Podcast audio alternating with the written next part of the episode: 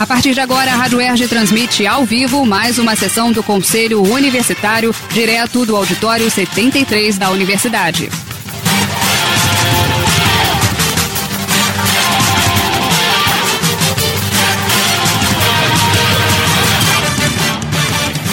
Bom, como a ordem do dia é muito longa, eu vou abrir para o expediente de todos os conselheiros, Alberto, Gaúcho, pode anotar?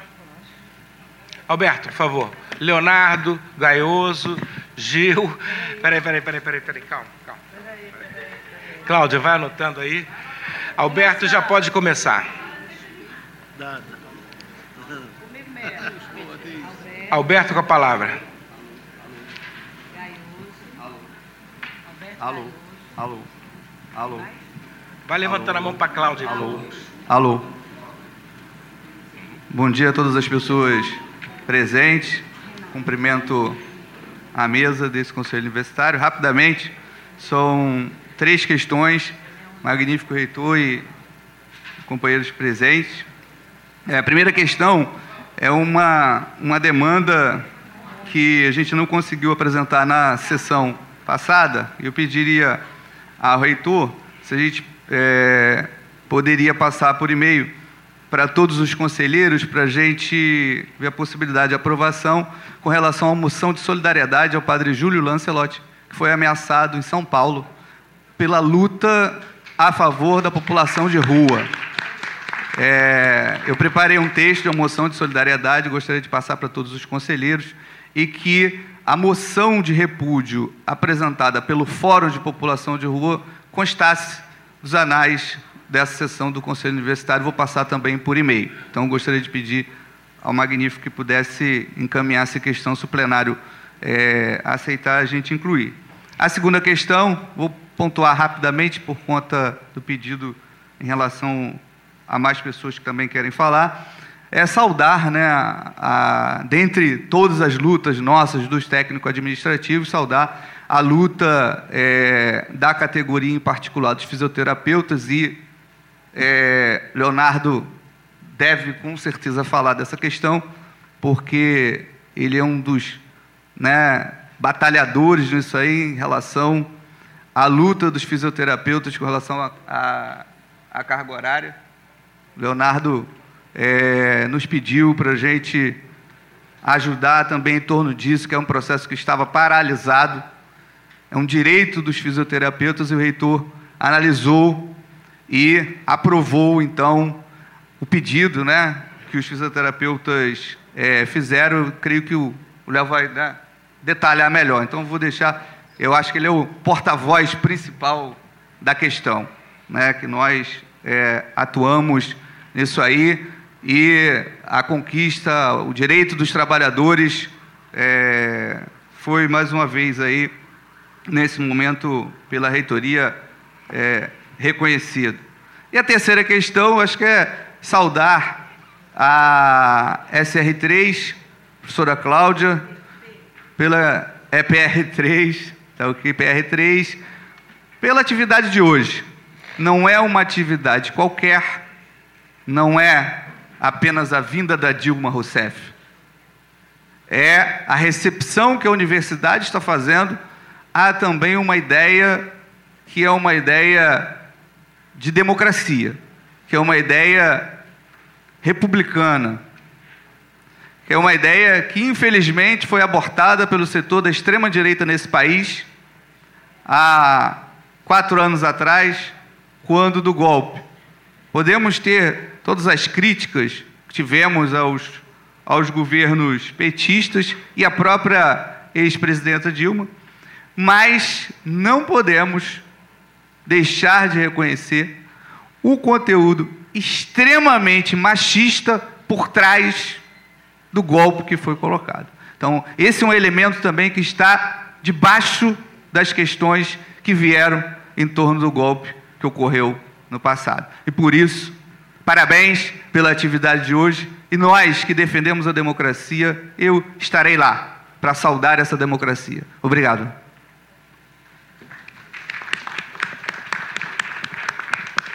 Eu acho que, independente do texto, Alberto, que você vai mandar, e depois a gente pode apreciar, mas acho que o Conselho já poderia aprovar a moção e o texto ficaria para aprovação posterior. Todos de acordo? Então, fica aprovada... Não?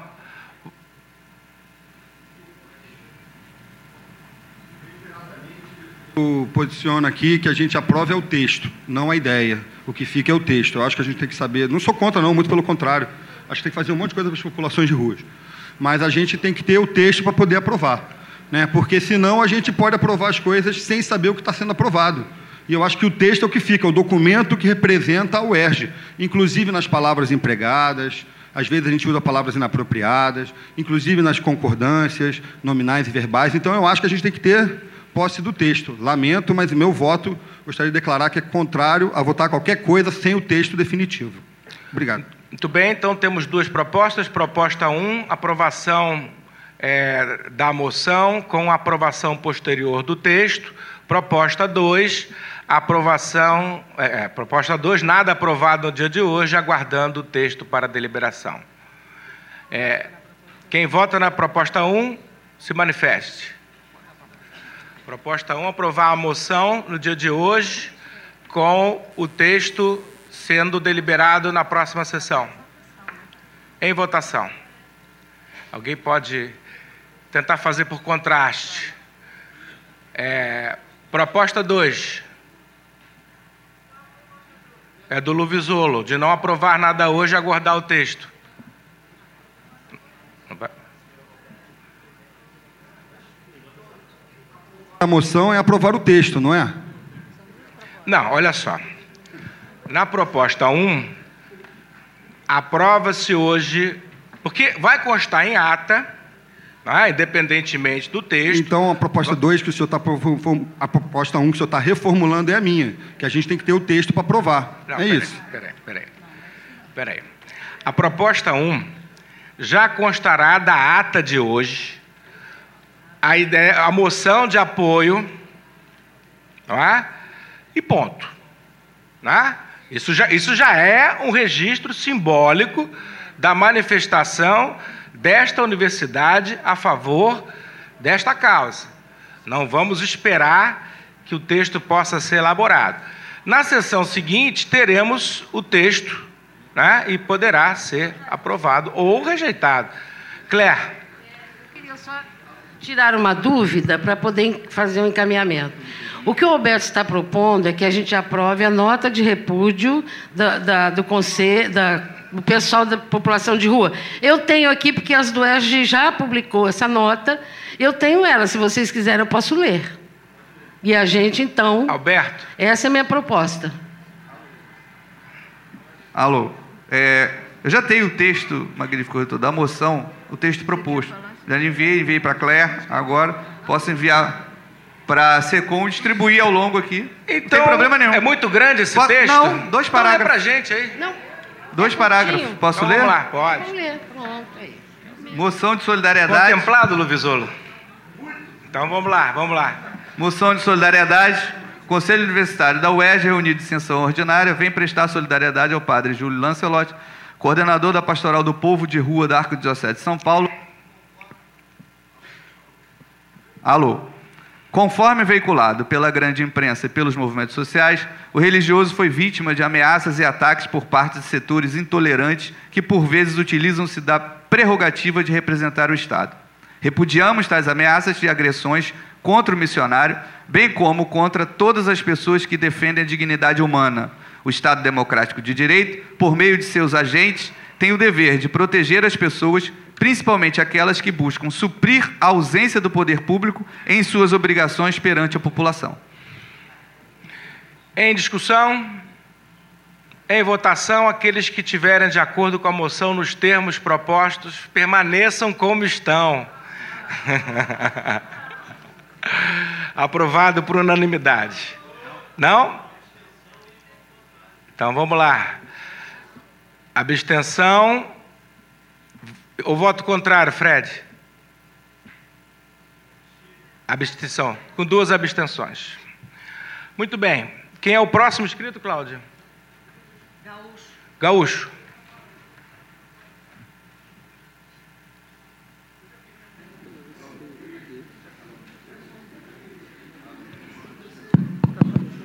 Bom dia, magnífico reitor, demais conselheiros, assistência. Primeiro, uma notícia um pouco chata, a companheira e conselheira Cássia não está presente nessa sessão porque passou por um procedimento essa noite e está com cálculo renal, está internada lá em Niterói. O pessoal já está, nossa gente já está ficou sabendo agora pela manhã. Só para deixar registrado aqui que ela não está presente por isso. Também faço coro e dou os parabéns à administração da resolução do problema, ter resolvido o problema dos fisioterapeutas. Eu sei que quem vai falar mais sobre isso é o Leonardo, até por dever de ofício,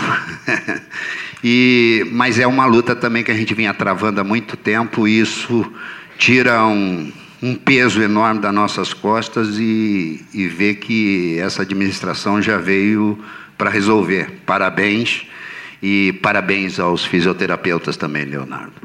Em terceiro, eu queria dizer ao reitor que eu tenho aqui na assistência uns concursados de técnico de enfermagem do Hospital Pedro Ernesto, que estiveram presentes na última assembleia.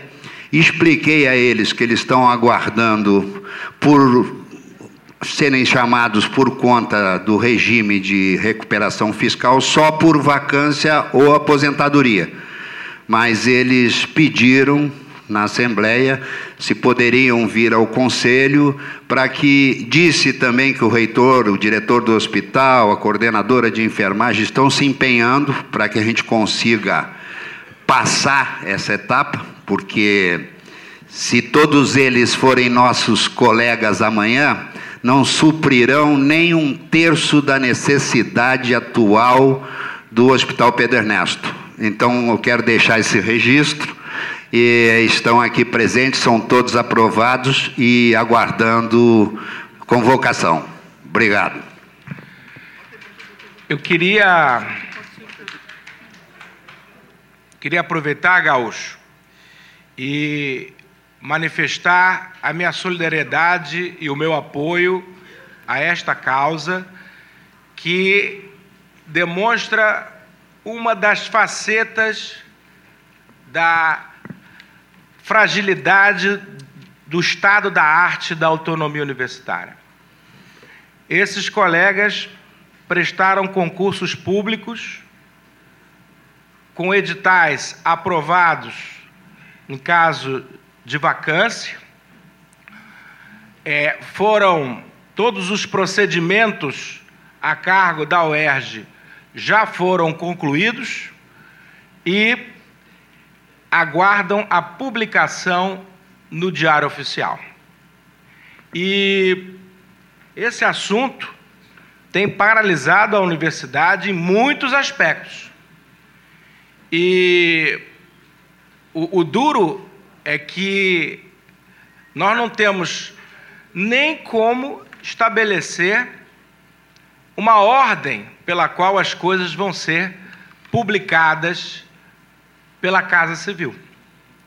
Neste caso, por exemplo, este é um pleito que...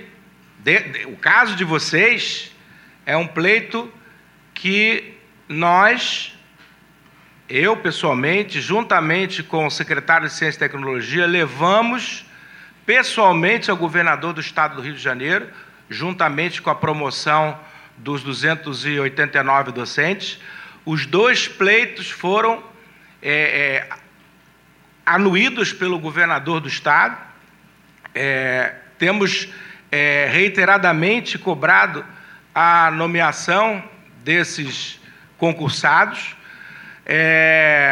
mas fato é que o Diário Oficial ainda não trouxe essas nomeações. É algo que eu também já levei ao Ministério Público,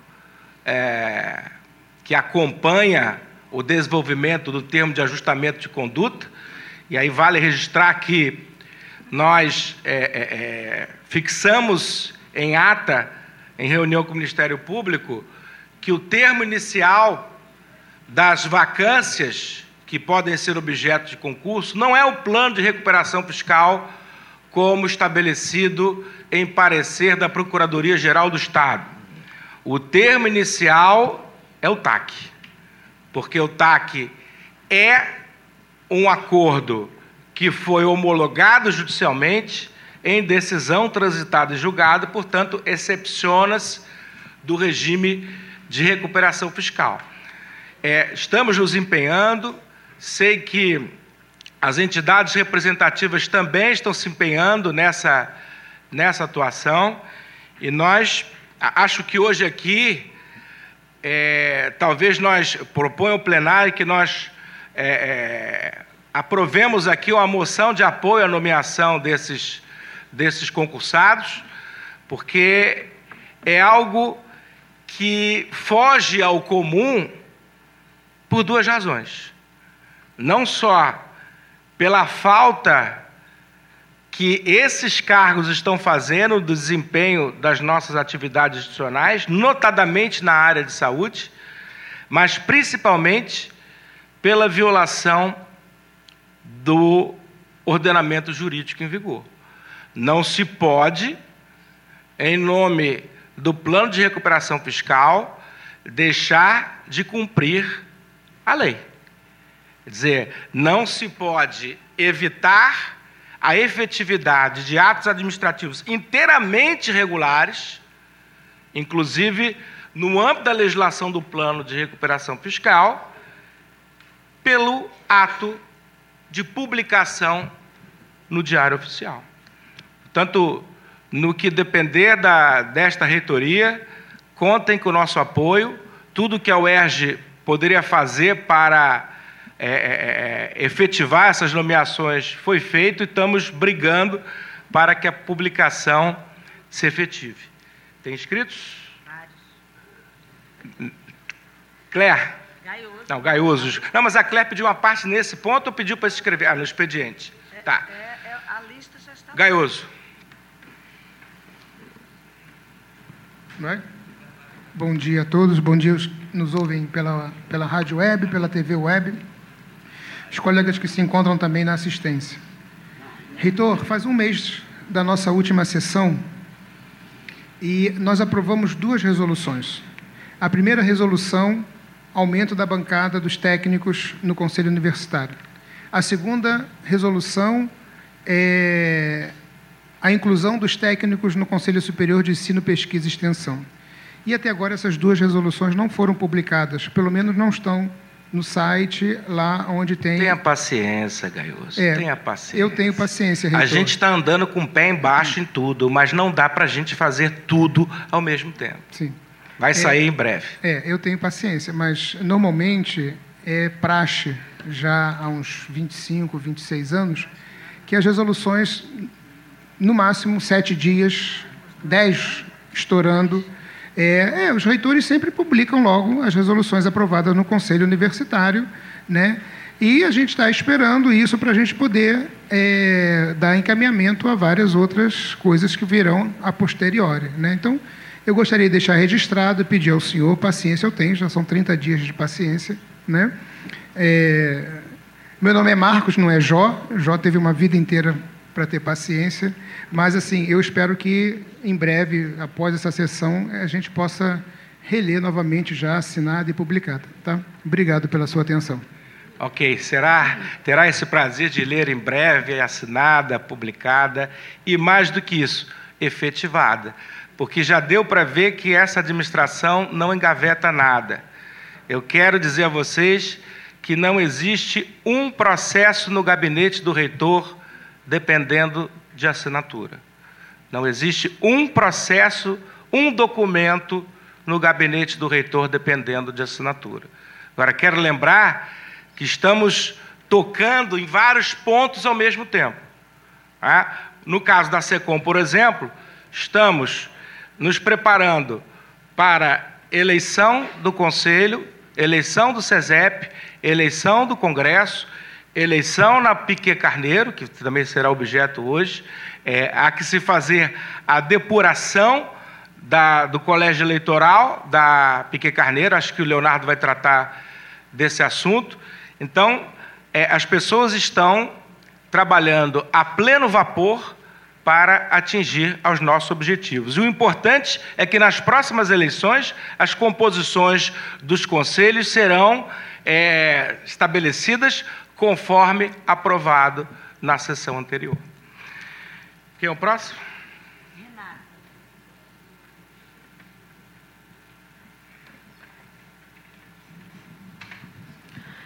Bom dia a todas e todos. Queria colocar duas questões. A primeira foi abordada aqui pelo Gaúcho e pelo reitor, que é a respeito da não publicação dos concursados.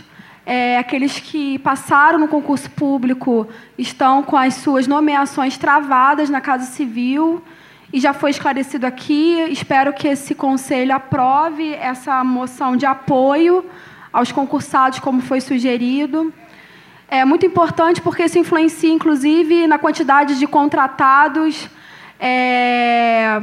E muitos desses concursados que seriam nomeados, eles estariam ocupando sala de aulas no início das aulas, estariam assumindo por agora, e a gente vai ter que substituí-los, eventualmente, por contratados, que é um regime que a gente sabe, um regime muito precarizado de trabalho. Então, isso vai repercutindo e gerando impactos na nossa universidade. Então, é muito importante que seja destravada essas nomeações, que essas nomeações saiam, é muito importante para a nossa universidade. E a segunda questão está relacionada às nomeações que saíram, que são as 289 nomeações que saíram, mas algumas delas são repetidas, na verdade. Alguns colegas da minha unidade, por exemplo, quando eu vi o Diário Oficial e vi nomes de determinados colegas, e fui avisá-los, parabenizá-los, porque finalmente a sua promoção saiu, eles disseram: não, a minha promoção já tinha saído, mês tal, há tanto tempo. Então, assim, para a gente poder ver também nas unidades se aconteceu coisa semelhante, porque na minha unidade aconteceu, e reportar isso, e ver que esse número de 200 e tanto não é 200 toda essa coisa, é um pouco menos ou muito menos, não sabemos, temos que mapear esses números, tá? E que realmente venham mais promoções, que o plano de carreira seja efetivado dos docentes. Obrigada. Leonardo.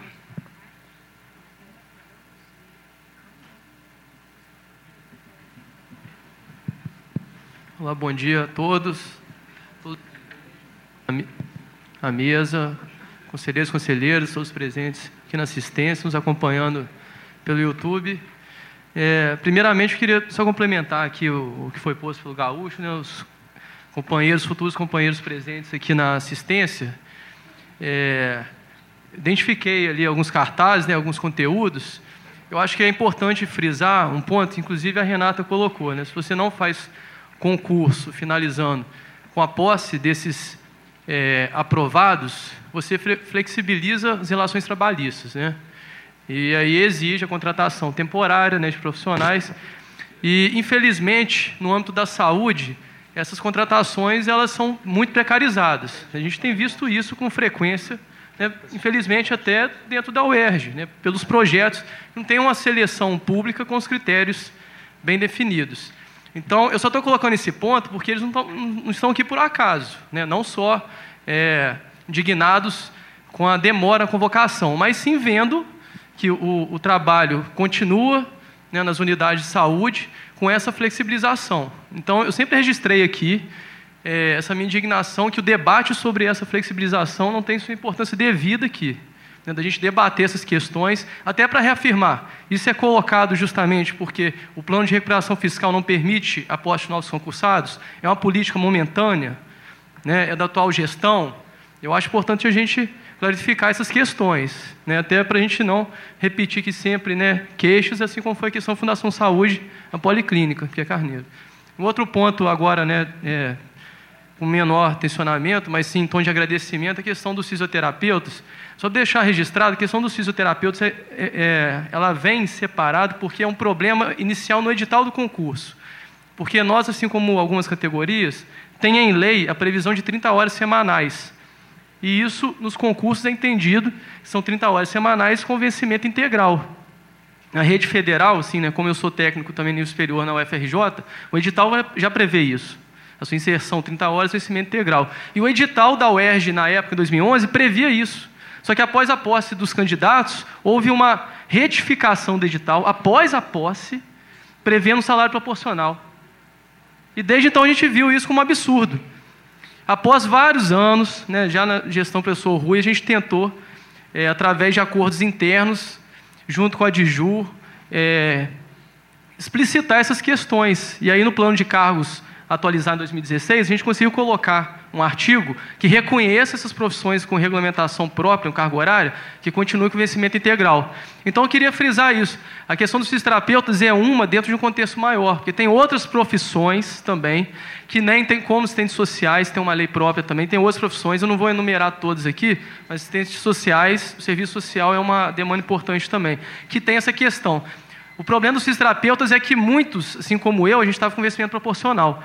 A maioria das outras categorias tem um vencimento integral. O problema é o ajuste da carga horária. E isso impacta no acúmulo de cargos. Então, eu acho que é um dever, né, da reitoria, que está com muito boa vontade em assumir essas pautas que ficaram sem resolução, também se debruçar sobre essas questões. E, realmente, isso vai acontecer, essa demanda das outras categorias, a partir dessa nossa causa que foi superada os fisioterapeutas. Agora vamos ver se a gente supera, né, a implementação de fato disso, que a gente sabe que talvez na Secretaria de Fazenda pode ter algum impedimento. Mas a gente já tem um norte aí, uma coesão dentro da UERJ. Muito obrigado. Mônica.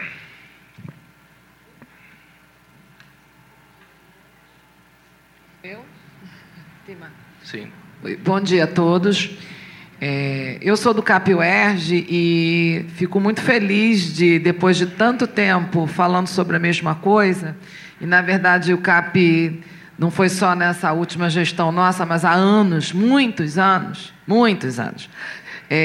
vem tratando nesse conselho e na universidade, na nossa luta geral, em passeatas, em atos, em reuniões, audiências, idas à Alerj, muita luta, pedindo, solicitando, conversando, lutando por uma nova sede. Né? Por muito tempo a gente vem falando da situação que o CAP vive.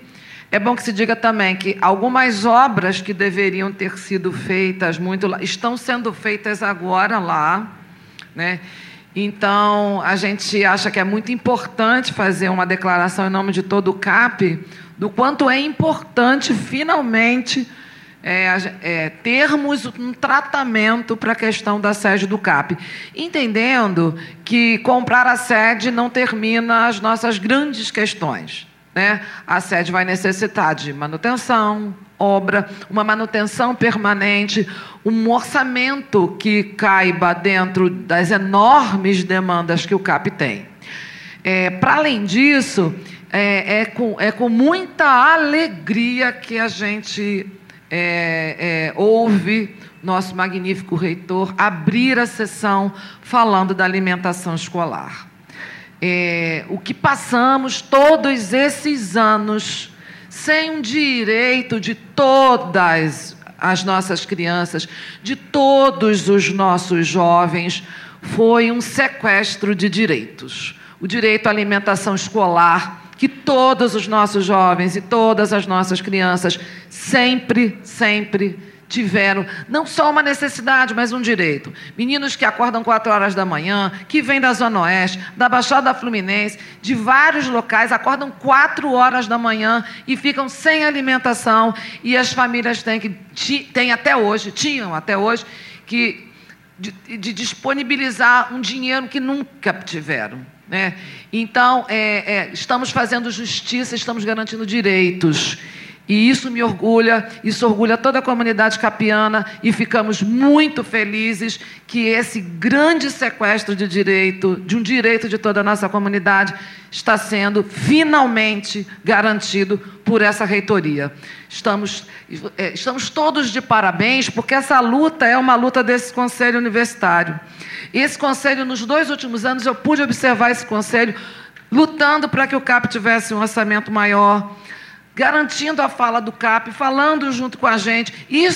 Essa é a unidade que a gente espera desse Conselho, que a gente pense a universidade em todos os seus institutos, que eu não pense só o meu instituto, mas que eu pense o conjunto de todos os institutos. Só para terminar, a situação de convocação dos concursados, ela é muito grave, ela é muito séria, e a gente precisa muito também no CAP UERJ. Estamos agora começando com os contratados, a gente sabe o quanto que é precário, o quanto que não dá segurança acadêmica para os nossos estudantes, para a nossa comunidade escolar, que a gente não tenha a convocação dos concursados. Então, é uma luta de todos nós. Eu agradeço e parabéns. Muito obrigada.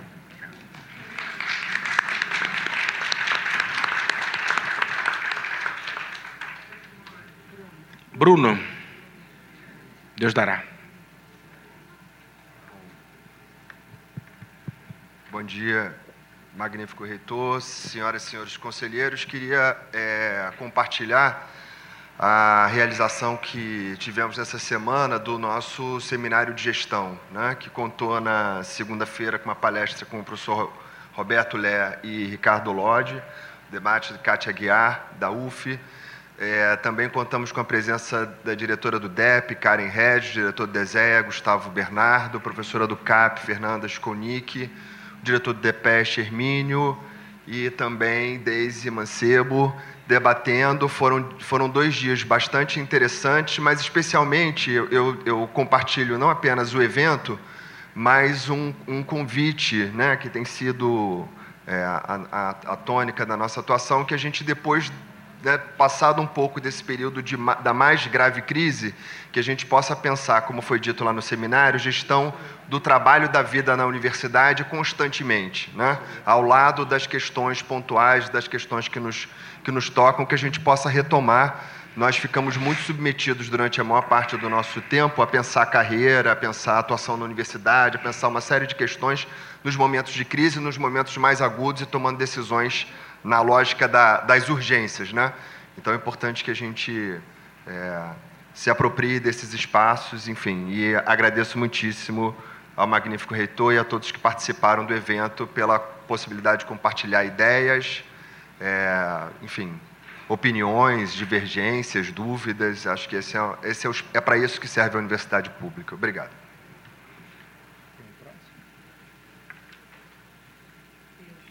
Você.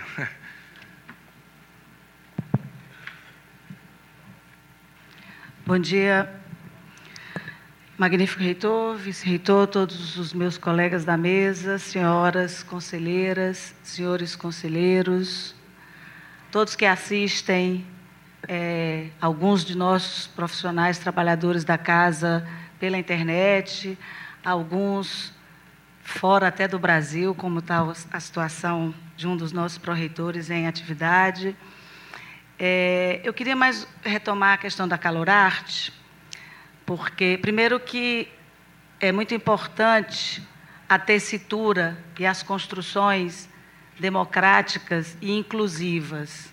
Assim, as 3 pró-reitorias, professor Lincoln na PR1, professor Mota na PR2, eu assumindo a condição de PR3, junto com os alunos da pós-graduação, a PG, os alunos do DCE, todo o corpo técnico dessa universidade, a segurança, a comunicação. Nós temos vivido uma experiência inédita, que é de nos debruçarmos em longas reuniões, construindo, inclusive, TACs, termos de ajuste de conduta nosso, de uma forma dialogal e compreendendo que, quando a gente se autodetermina, quando a gente assume os nossos pactos, não existe ninguém lá de fora que nos atinja, inclusive com a realização de eventos que foram, em outras ocasiões, cancelados de cima para baixo, por exemplo, porque era funk. E funk tem uma... quem acompanha a discussão... sofre um preconceito muito grande antecipadamente, e nós temos a alegria de estar construindo uma atividade. Eu também não conheço muito funk, eu entendo mais de forró, mas É impressionante a troca que a gente já tem tido, reitor, com a comunidade externa, com expressões artísticas não formais, com pessoas que vêm das comunidades que estão fora da prioridade do centro, do urbanismo, das cidades hegemonizadas por aqueles que podem comprar o metro quadrado dos centros que tem infraestrutura, que tem esgoto, que tem água. A gente tem recebido as pessoas, os artistas do funk. Então, o reitor já falou, mas eu, mais uma vez, queria... É só apontar seu celular para o QR Code. Nós temos toda a programação da Calurarte. Nós teremos 2 atividades. Toda a semana que vem será com atividades com mulheres, mulheres tocando, mulheres... Porque o dia 8 de março é no domingo, mas a gente faz essa homenagem para todas nós.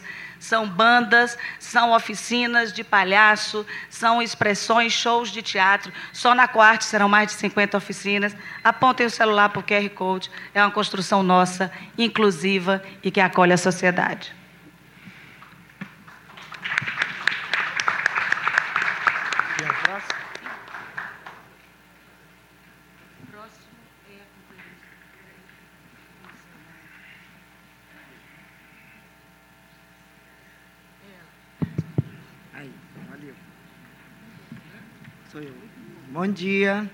Bom dia a todos os conselheiros, a assistência. A minha questão mais é ao retornar do recesso de carnaval, eu fui questionada pelos meus colegas do Instituto de Biologia quanto a um acontecimento que ocorreu durante esse recesso. Então, aqui eu venho mais pedir esclarecimentos sobre o que está acontecendo no IBRAG. Houve o corte de diversas árvores de grande porte no IBRAG, num local onde poucas pessoas passam, assim, tem uma certa... não é tão visível. E a questão é, por que houve o corte dessas árvores?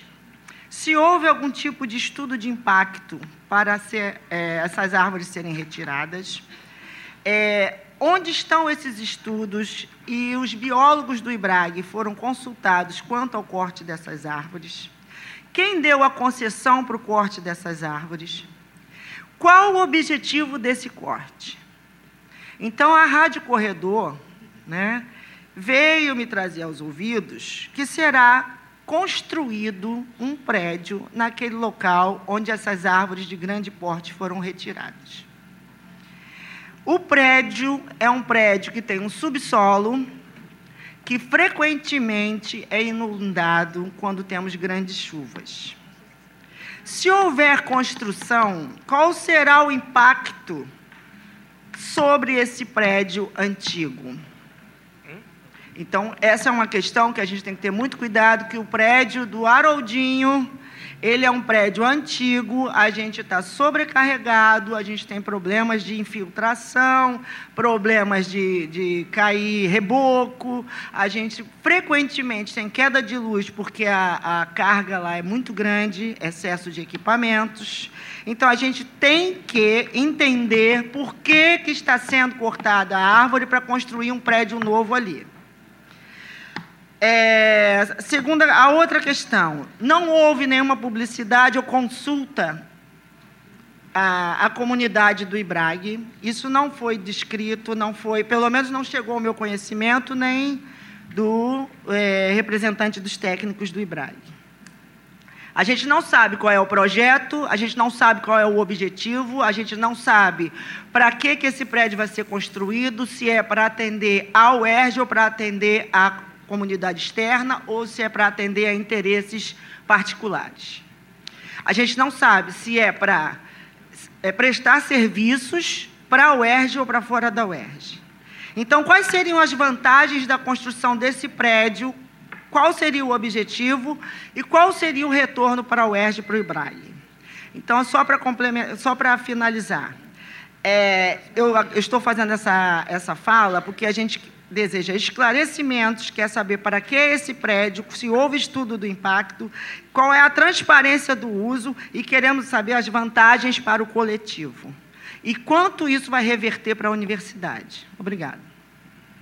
Peço à conselheira que dirija à reitoria essas indagações por escrito, porque nós não temos conhecimento de nada disso. Por favor, nos ajudaria se encaminhasse. Conselheira Claire.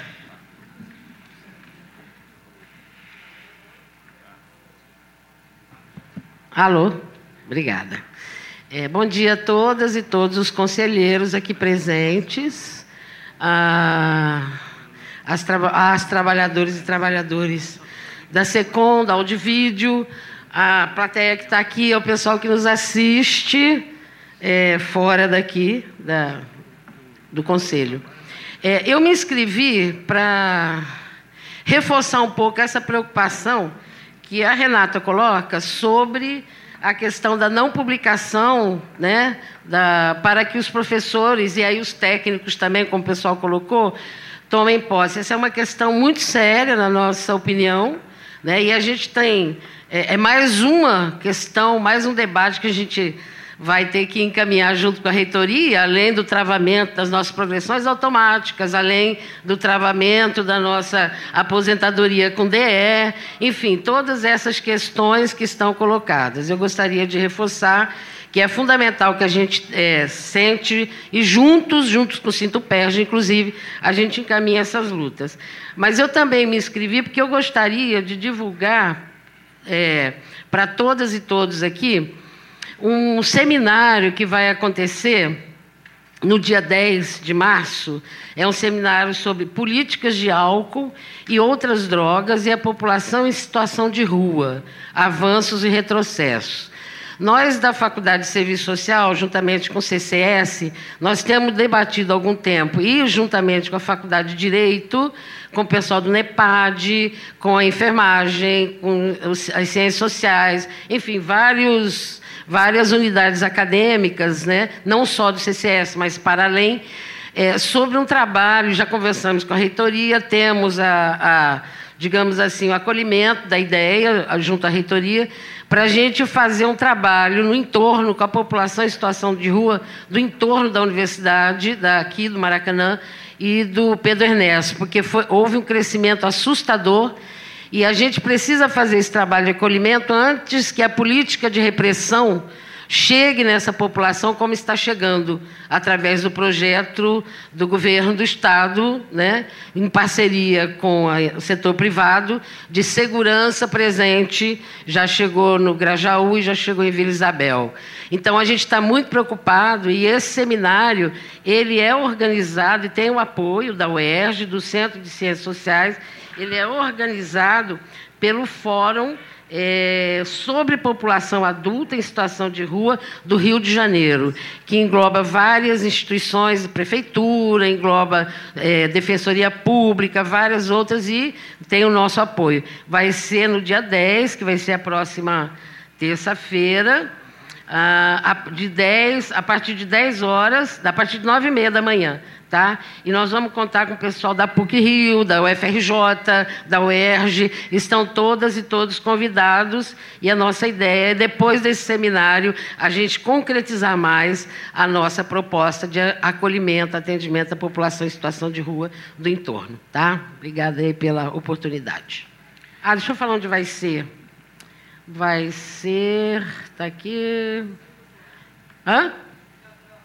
Vai ser onde? Teatrão. Vai ser no Teatrão. Ia ser numa rave, mas cresceu tanto. Olha que coisa boa. Vai ser no Teatrão. Muito bem. O próximo inscrito é o Mário. Bom dia a todas e todos. Magnífico reitor. Eu queria rapidamente colocar dois assuntos. Primeiro, queria comunicar que na terça-feira nós estamos fazendo uma reunião com um grupo de especialistas e vamos, a partir dessa reunião, tomar algumas providências em relação à questão do coronavírus. Hoje nós já reproduzimos cartazes iguais a esses que serão aficionados aqui no campus e mandados para as unidades externas. Esse material foi providenciado pelo UP e dá informações bem básicas, mas importantes para qualquer leigo que não seja da área de saúde, né? Então, a ideia é espalhar isso aqui pela universidade. Na semana que vem, eu vou ter uma reunião com um grupo pequeno de especialistas em que nós vamos conversar sobre protocolos que devemos fazer em relação a essa infecção, essa virose que está se espalhando aí pelo mundo. Então, quais as providências no âmbito da nossa universidade que nós devemos tomar, protocolos, nós vamos conversar a respeito disso. Queria também comunicar que uma das bandeiras da nossa campanha, e é uma coisa que eu acredito há bastante tempo, mas nunca tive a oportunidade de levar adiante, é a questão do atendimento de saúde dos funcionários, professores, técnico-administrativos e terceirizados no nosso complexo de saúde. Então, queria comunicar que, no dia 18 de fevereiro, foi publicada uma EDA do reitor com uma comissão que vai estudar as implicâncias técnicas e jurídicas da gente adotar algum sistema para que isso aconteça na universidade, tá? Eu queria falar o nome das pessoas que estão compondo essa comissão. Eu serei o presidente, professor José Augusto Quadra, César Favoreto, Rejane Araújo de Souza, Paulo Roberto Chaves Pavão, Gunara Azevedo Silva, Júlia Cleve Berg, João Luiz Schiavini, Ana Amélia Costa Faria, Luana Ferreira de Almeida, Márcia Peruzzi Elia da Mota, André Youssef Abraão Blau e João Luiz Duarte Portela. Nós procuramos envolver todas as unidades da área de saúde com especialistas, com representação do DSaúde também, para que a gente possa estudar a viabilidade de implantar. E quero dizer também que o diretor da Policlínica já nos comunicou que deixou uma área de 500 metros quadrados que poderão ser utilizados para a implantação inicial desse serviço. Obrigado. Conselheira Janaína. Pois não.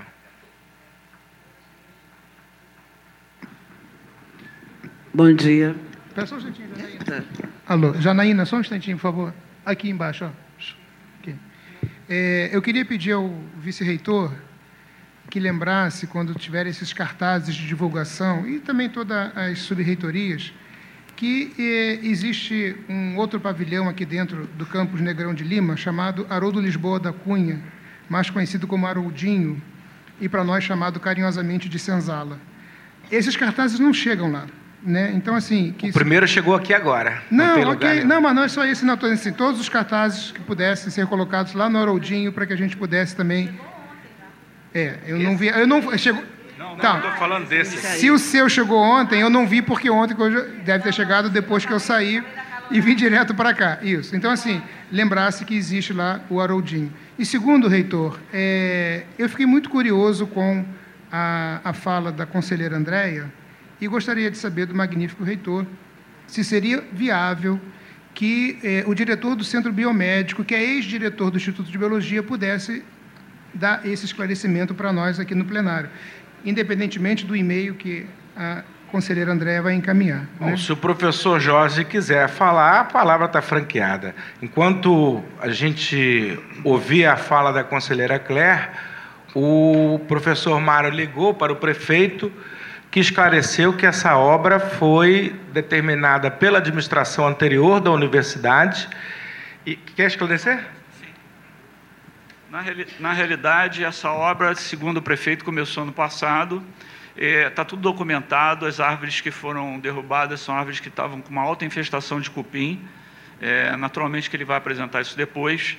E essa obra vai ser para a instalação de um prédio do LCR, que o Gaioso deve ter conhecimento disso, onde vão ser instalados os novos equipamentos. Foi essa a explicação que ele deu, mas eu acho que talvez o Jorge tenha mais detalhes. Bom dia a todos. Na verdade, esse prédio está planejado e existe um projeto há muito tempo desenvolvido pela prefeitura, né? E também por uma empresa que foi contratada para a elaboração desse projeto, a prefeitura acompanhando todo esse desenvolvimento do projeto, e ele, na verdade, é uma necessidade para a expansão do Departamento de Ciências Radiológicas e vai prestar um atendimento grande para as atividades de pesquisa e de acompanhamento de vários equipamentos hospitalares que são distribuídos pelo Estado do Rio de Janeiro para aferição, para metrologia desses equipamentos. Essas árvores que foram derrubadas, né, existe a previsão de que elas serão replantadas ainda no campus, né, em um local apropriado, e que, naturalmente, essa iniciativa vai recompensar, pelo menos do ponto de vista urbanístico, né, ecológico, as árvores que já estavam, como o nosso conselheiro Mário registrou, em estado avançado de infestação por cupins e de degradação estrutural. Conselheira Janaína. Obrigado, conselheira. Bom dia a todos e todas. Magnífico reitor, eu queria dar parabéns pelo concurso dos técnicos, né? Nós precisamos realmente de muitos técnicos. Eu, como diretora agora, sinto cada vez mais, a minha unidade está com 50%, né, do corpo de técnicos, então, para a gente é muito importante esse concurso. Mas, ao mesmo tempo, a gente precisa que esses técnicos sejam empossados. Então, me preocupa muito os cartazes aqui atrás, porque não adianta ter só o concurso. E aí, ligando a isso, eu venho a um outro problema que a minha unidade, não só a minha, mas eu acho que quase todas as unidades, não, muitas das unidades do CH estão enfrentando, que são o problema dos professores, né? Então, professores não empossados, que já foi comentado aqui pela Renata e pela Claire, e pelo próprio reitor. Mas também o que acontece? Quando eles não são empossados, aí nós precisamos de contratos. E aí, muitas das vezes, dentro da própria universidade, a COPAD questiona muito o número de horas das unidades. Então, eu pediria que a COPAD entendesse que a situação que nós estamos passando, enquanto nós não temos esses professores empossados, não é o ideal, mas nós precisamos de professores contratados. E as aulas vão começar segunda-feira. Então, e nós ainda não estamos com todos com essa situação totalmente resolvida. Então, eu pediria isso, pensar na posse tanto dos técnicos quanto dos professores e ajudar aí na contratação, nesse processo de contratação dos professores. Obrigada. Fred. Alô? Bom dia a todas e todos, né? Aos que estão aqui presentes no plenário, que nos assistem pela TV UERJ. Pegando o gancho aqui no que a conselheira Janaína disse, né? Fico muito satisfeito, né, de ter visto, fiquei muito satisfeito de ter visto ontem também na Folha Dirigida já o anúncio do concurso dos técnicos, né?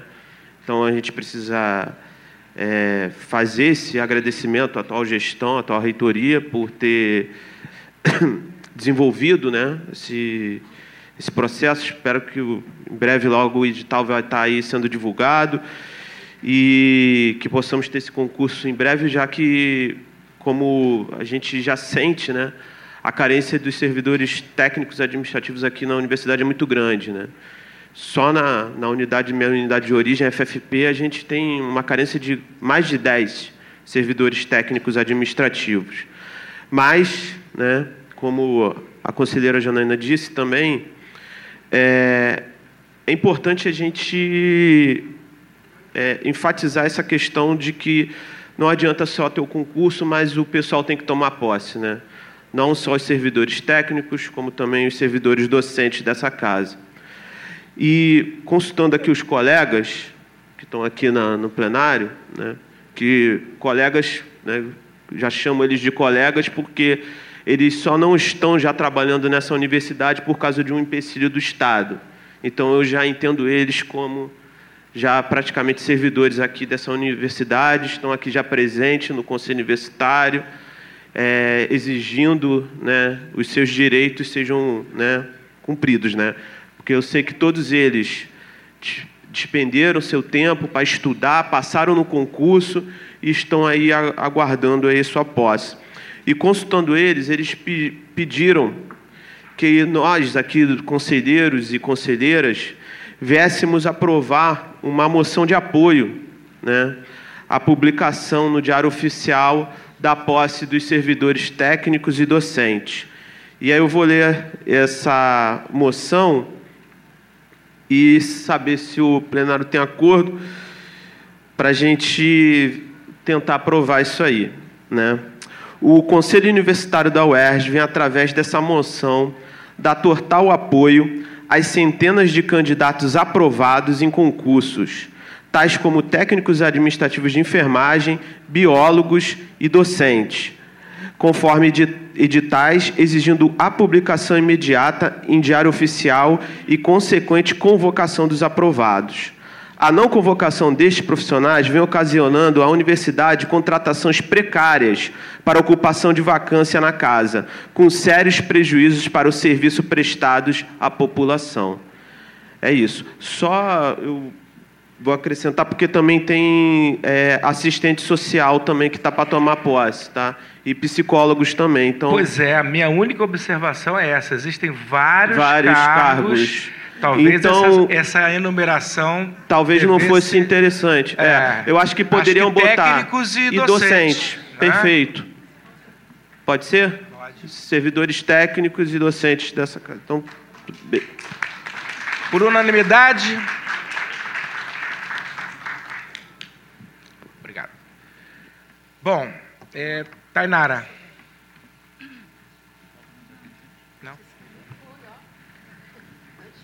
Muito tempo. Bom dia a todos e todas. Eu venho aqui agora no expediente falar sobre uma questão que eu tomei conhecimento essa semana, indo até a Coarte, né? Eu fui lá e para saber dos espaços, tudo mais, que é um espaço importante da universidade, né? Que a gente sabe, o nosso centro cultural tem um papel fundamental outrora.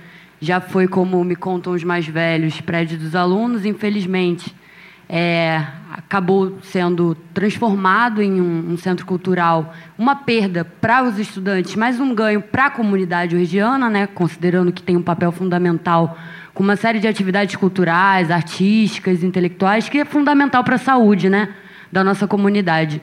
E fiquei sabendo, pelos relatos que pude colher lá, que o auditório não está em funcionamento e sem previsão de funcionamento em decorrência de decorrência das chuvas, né, que aconteceram, que a gente tem presenciado aí das últimas semanas. E eu soube que, na verdade, esse problema não é um problema recente, é um problema estrutural do prédio que já vem acontecendo há um tempo, né? E que, portanto, precisam de uma atenção. Existe um empoçamento de água de chuva no telhado.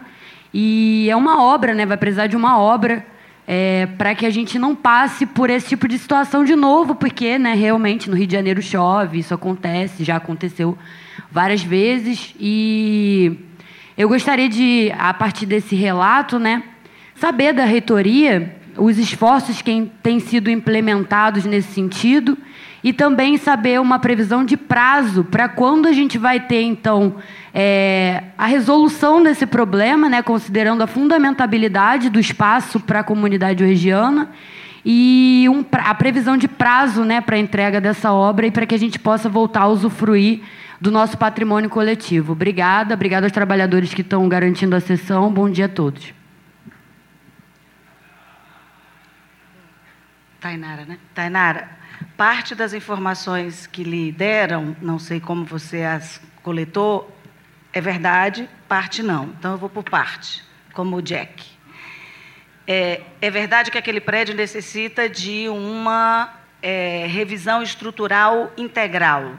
E já está feito, já foi demandado por essa reitoria e já está preparado o checklist. Agora, isso exige licitação, mas de fato, aquele prédio, ele tem o que eles chamam, os engenheiros que estão aqui me ajudem, no centro dele, no meio dele, o que eles chamam de abacaxi, que é uma estrutura que gera umas calhas, de acordo com os tetos. Isso tem que ser refeito, essa é uma obra estrutural. Esses acidentes acontecem no antigo prédio dos alunos, eu sou velha nessa época. A vida é como ela é, eu acho que a gente tem que respeitar os esforços empreendidos por todos que chegaram antes de nós. Eu gosto de olhar para frente. Nós tivemos muitas dificuldades, essa universidade, em 15, 16 e 17. Tivemos chuvas, o abacaxi foi inundando, entupido, porque o abacaxi entope, e aí as calhas vazam errado e tal. Então, é verdade que precisa de uma obra estrutural, é verdade que já está sendo providenciada, inclusive já está pronto o que deve ser feito, e é verdade que já estamos atrás do dinheiro, que essa é a parte mais... Está sendo fácil pela rapidez, a gente está antecipando, mas não posso dizer que será amanhã. A segunda parte não corresponde com a verdade. Houve uma inundação na chuva do dia 17 de fevereiro, imediatamente no dia seguinte eu estive lá, no dia 22, que foi a sexta-feira, se fez um trabalho, só que choveu de novo. Anteontem eu estive às 8h15 da manhã, porque a nossa coordenadora lá, a Mônica, tinha me passado uma mensagem cedo. Nós temos atividade no auditório e será usado o auditório na semana que vem. O acidente que aconteceu lá inundou as poltronas. Eu falei com o prefeito mandou a equipe, foi sugada a água, tinha bolô mesmo, mofo, eu peguei, a água pingava. Eu ajudei, junto com outras pessoas, a tirar um piano raríssimo que a gente tem na sala de dança, de música, e a água estava indo para lá, mas a gente puxou, livrou o piano. A gente vai trabalhar com as possibilidades que a prefeitura está gerenciando, mas o auditório terá atividade, sim. Na Calorarte já tem 2 atividades previstas, inclusive na outra semana eu vou divulgar, vem um grupo de 3 mulheres para tocar música clássica, e eu recomendo, vou divulgar e tal... mas ele vai funcionar. Agora, é verdade, a gente precisa de uma estrutura geral, inclusive de um novo abacaxi, lá no abacaxi. Bom, encerrado o expediente, vamos para a ordem do dia. Inicialmente, gostaria de... Gil, desculpa. Vai lá, Gil. Tá vendo? Só sou eu. É verdade. Vai ser rápido. Na verdade, eu pedi para falar, para fazer um agradecimento... público, né? Porque eu fui associada, né? Então, e essa progressão, ela foi uma progressão promoção, né? Esse enquadramento foi conquistado com muita luta na greve de 2016, né? Uma greve em que a gente estava sem salário, parecia que a UERJ ia acabar, né? E aí a diretoria, no meio daquela toda aquela dificuldade, a diretoria do UERJ conseguiu enfrentar, né, aquela situação e arrancar, né, como a gente não teve aumento, não teve nada, conseguiu arrancar essas promoções. Então, eu queria fazer aqui um agradecimento público, ele não está ali, é o Bruno e a Ana Karina, né, e o Paulinho, que não está aqui, que foram pessoas que estavam nessa comissão negociando esse aumento lá na Alerj. O Fábio Oria está aqui, o Fábio Oria, ela da gestão, junto com a Lia, junto com o Paulinho, o Vargas, que foi a gestão das do UERJ que conseguiu cavar esse plano de carreira. No momento que parecia que a UERJ ia acabar, eles conseguiram negociar isso. Então, acho que é importante a gente valorizar, porque no momento que os sindicatos estão tendo tantas derrotas, né, a gente está perdendo tantos direitos, né, tão atacados, a gente conseguiu isso. O outro ponto que eu também queria, porque minha filha estudou no CAP, né? Então, eu sou capiana também, não só pelo CAP ser uma unidade dessa instituição, mas minha filha estudou lá e enfrentou todas as dificuldades. Então, eu fico muito feliz com o CAP, né? E, Mário Sérgio, eu queria ver com você se era possível esses cartazes, quando for para a FEBF, e um pouco mais, para a gente fazer um trabalho em torno da comunidade da FEBF. Então, se for possível, eu gostaria que fosse um pouco mais para a FEBF. Não sei se tem, se for possível. Então, é isso. Obrigada. Agora terminou? Terminou. Então vamos lá. Vamos à ordem do dia. Inicialmente eu queria fazer um esclarecimento que eu já fiz em outra oportunidade, mas quero reiterar hoje. Sempre me causou estranheza algo que ocorre aqui no Conselho Universitário, mas não no CESEP, que é a manutenção do mesmo relator da comissão no plenário. Como em todos os conselhos e parlamentos desse país, me parece que a comissão deve ter um relator e o plenário deve ter um relator. Fui ao regimento do Conselho Universitário na esperança de encontrar a explicação para este fenômeno. E há uma verdadeira lacuna no regimento do Conselho Universitário a respeito disso. No regimento interno do CESEP, no artigo 32, há uma vedação expressa para que o relator no plenário seja o mesmo relator na comissão, como é exemplo de todos os parlamentos e conselhos de nosso país. Isso por uma razão muito clara. Quando a comissão entrega o relatório ao plenário, encerra-se o trabalho da comissão e inicia-se uma outra fase em plenário. Então, isso dá pluralidade, isso dá debate dialogal com o relatório da comissão e o relatório do plenário. Fui pesquisar no histórico da universidade e verifiquei que esse entendimento nosso vinha sendo adotado por Antônio Celso, por Nilceia, por Nival, parou de ser adotado na gestão do professor Ricardo Vera Alves e assim se manteve na gestão do professor Rui. Dada a lacuna ocorrida no nosso regimento interno, isso, infelizmente, tem sido ao sabor do entendimento da presidência do Conselho Universitário. Então, nós estamos adotando para processos novos, iniciados durante essa gestão, este entendimento de que, no plenário, teremos um novo relator, sem prejuízo do relatório da comissão ser também apresentado ao plenário. Para os processos iniciados na gestão anterior, será adotado o mesmo entendimento que vinha sendo seguido até então, com a manutenção do relatório, o relator da comissão. Feito esse esclarecimento, vamos passar... Por não. Gaioso. Alô. Magnífico, o senhor me permita discordar do senhor. Eu, professora Cláudia, o conselheiro Alberto, não me lembro mais aqui, mas nós três eu tenho muita memória disso. 1999, reitoria do professor Antônio Celso. Nós passamos muito tempo neste conselho, quase que o dia inteiro, vários dias, debatendo este nosso regimento. E, na época,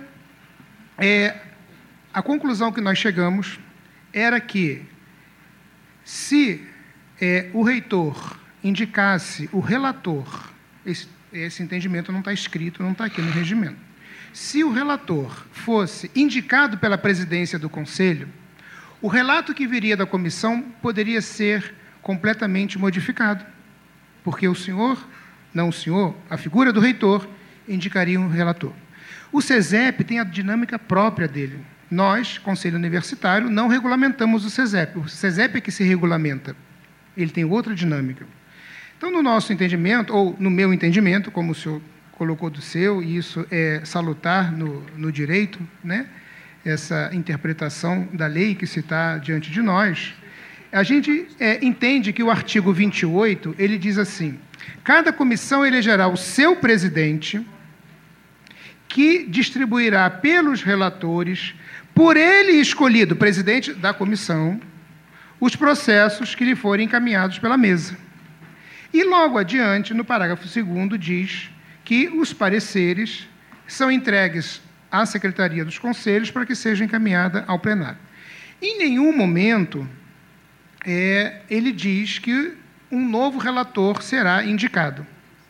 Se há esse entendimento por parte de Vossa Magnificência, eu acho que a gente deveria fazer este debate com o plenário do Conselho, porque não é esse entendimento que Vossa Magnificência coloca para nós aqui hoje, não é um entendimento da maioria, né? Ou, pelo menos, da minha parte, tenho essa prerrogativa de dizer que eu acho que eu não tenho esse entendimento de ter que mudar. O CESEP muda, não quero mexer com o CESEP. O CESEP é outra instância, outra forma de agir. Então, reitor, eu gostaria que a gente, então, provocasse... Está registrada a questão de ordem. Provocasse esse debate em relação ao que está no nosso regimento, artigo 28 e os seus parágrafos. Queria ouvir se os outros inscritos...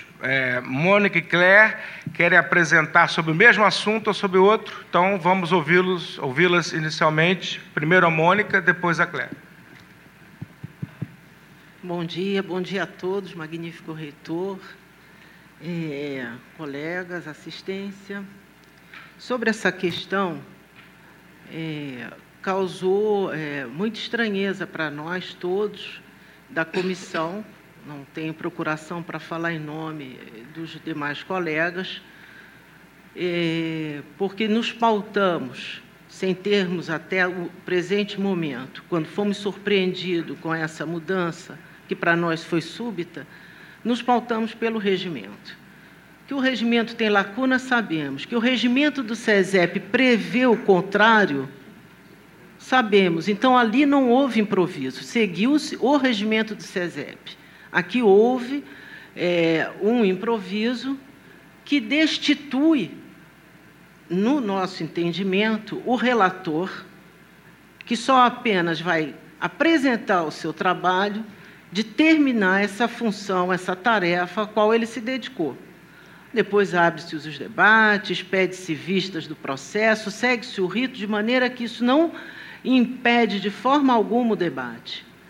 Então, aqui, duas questões que a gente colocou com o espírito de manter a organização dos trabalhos da melhor maneira. Uma, que os artigos, aqui, mandei um e-mail para a SECOM nesse sentido, 27 e 28, são bem claros nessa questão, né?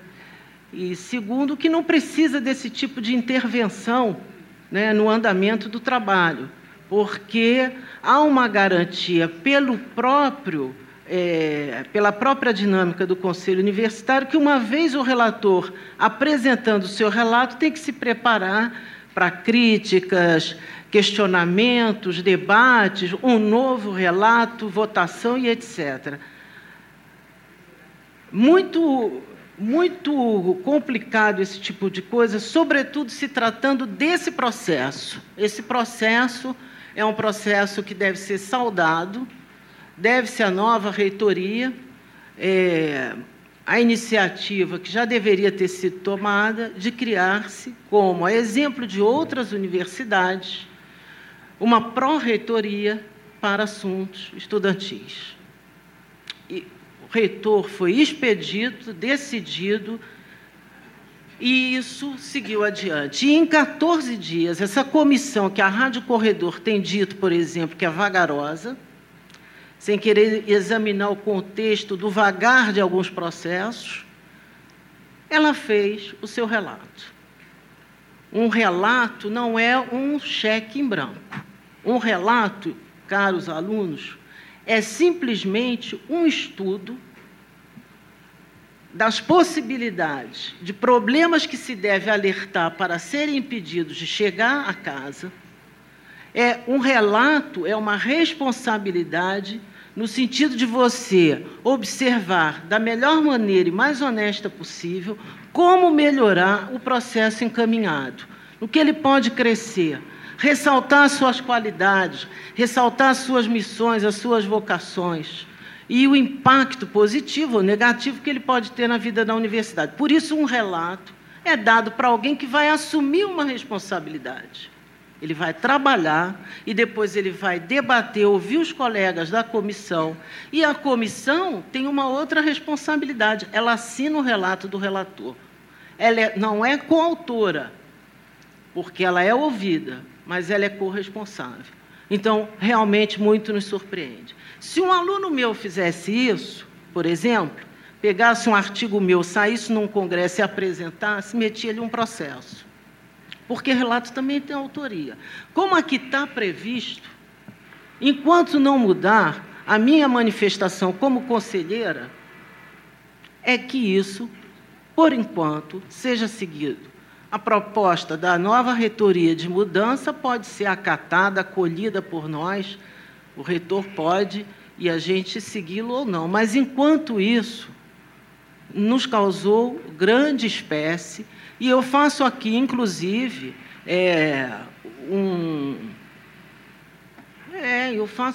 quase que um speech act de solidariedade a todos os relatores da casa, porque será terrível se cada vez isso acontecer. Então, foi nesse sentido que eu me manifestei, acho que muito corretamente, porque fui muito profissional naquele meio, a SECOM, que é a secretaria, não é o meu reitor, mas é a secretaria, logo aos meus colegas, não é? Estendendo, portanto, minha solidariedade no futuro, caso isso aconteça, deixo claro aqui a minha posição, já falei com o jovem colega conselheiro do que acho dessa questão e peço que isso seja observado até que a gente possa, talvez numa nova estatuinte, né, mudar isso a exemplo do que há no CESEP, mas o CESEP é uma coisa e o Conselho Universitário outra. Muito obrigado, reitor. Conselheira Claire. Alô, alô.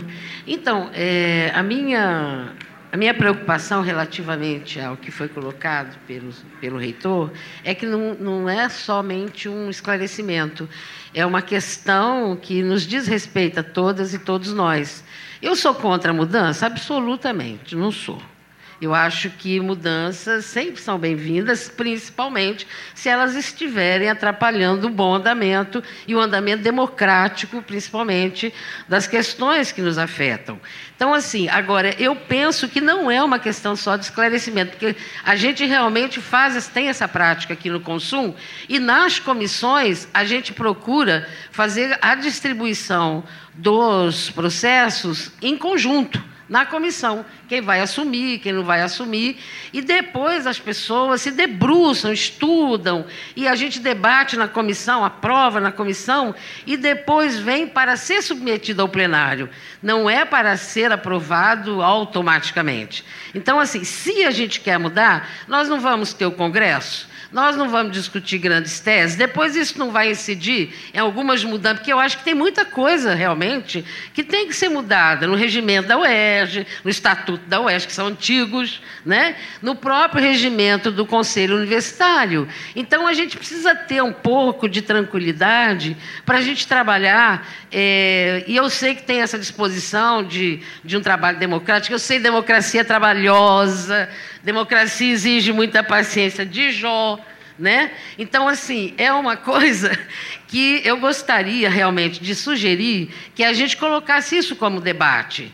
E outras questões que estão também nos preocupam no consumo, né? Para a gente poder avançar, a gente poder transformar a nossa realidade numa realidade mais participativa, mais democrática, mas exatamente de um jeito democrático. De um jeito participativo, desde já. É isso que eu gostaria de colocar. Sou eu o próximo inscrito. Bom, eu quero aqui, vamos trazer a deliberação, a questão de ordem apresentada pelo companheiro Gaioso, mas eu quero sustentar a decisão da presidência sobre os seguintes argumentos. Não há qualquer menosprezo ao trabalho de qualquer comissão que compõe o Conselho Universitário. Só que é fato, ninguém aqui trouxe um dispositivo regimental que determine uma disciplina que, por costume, vinha sendo adotada pelas duas últimas presidências do Conselho, e já mostramos que nem sempre foi assim. Claro, a questão de ordem é positiva, porque levará a deliberação do plenário a esse respeito. Só que eu queria deixar muito claro que ter relator no plenário não é uma medida antidemocrática. É uma medida que é adotada em todos os outros parlamentos e conselhos desse país. Vocês fazem política há muito tempo. Em todo lugar. Na Alerj tem um relator na comissão e outro relator no plenário. Isso traz riqueza, traz dialética ao debate. Os dois relatórios podem ser no mesmo sentido, como, aliás, ocorreu aqui na criação da PR4, onde eu fiz questão, simbolicamente, de indicar um aluno para ser relator da matéria aqui do plenário, da criação da Pró-Reitoria de Assistência e de Políticas Estudantis. Acho simbólico, acho importante, acho significativo que os alunos tenham uma participação fundamental na criação dessa Pró-Reitoria. Portanto, me parece que a medida é estatutária, é regimental e é democrática, porque amplia o debate. Na comissão, nós temos uma visão vinculada ao tema da comissão. O plenário, que é soberano, o plenário vê o todo. Portanto, eu justifico aqui a manutenção da minha decisão e a submeto no julgamento da questão de ordem a este plenário. Fred. Alô. Bom dia novamente a todas e todos. Pegando esse debate, eu queria acrescentar o seguinte. Eu concordo com o conselheiro Marco Gaioso em relação à questão de que precisamos, sim, mexer no regimento, né? Não sei se isso também vai ser pauta da nossa estatuinte ou se ele vai englobar só o estatuto, mas, de fato, o regimento precisa ser mudado em alguns sentidos.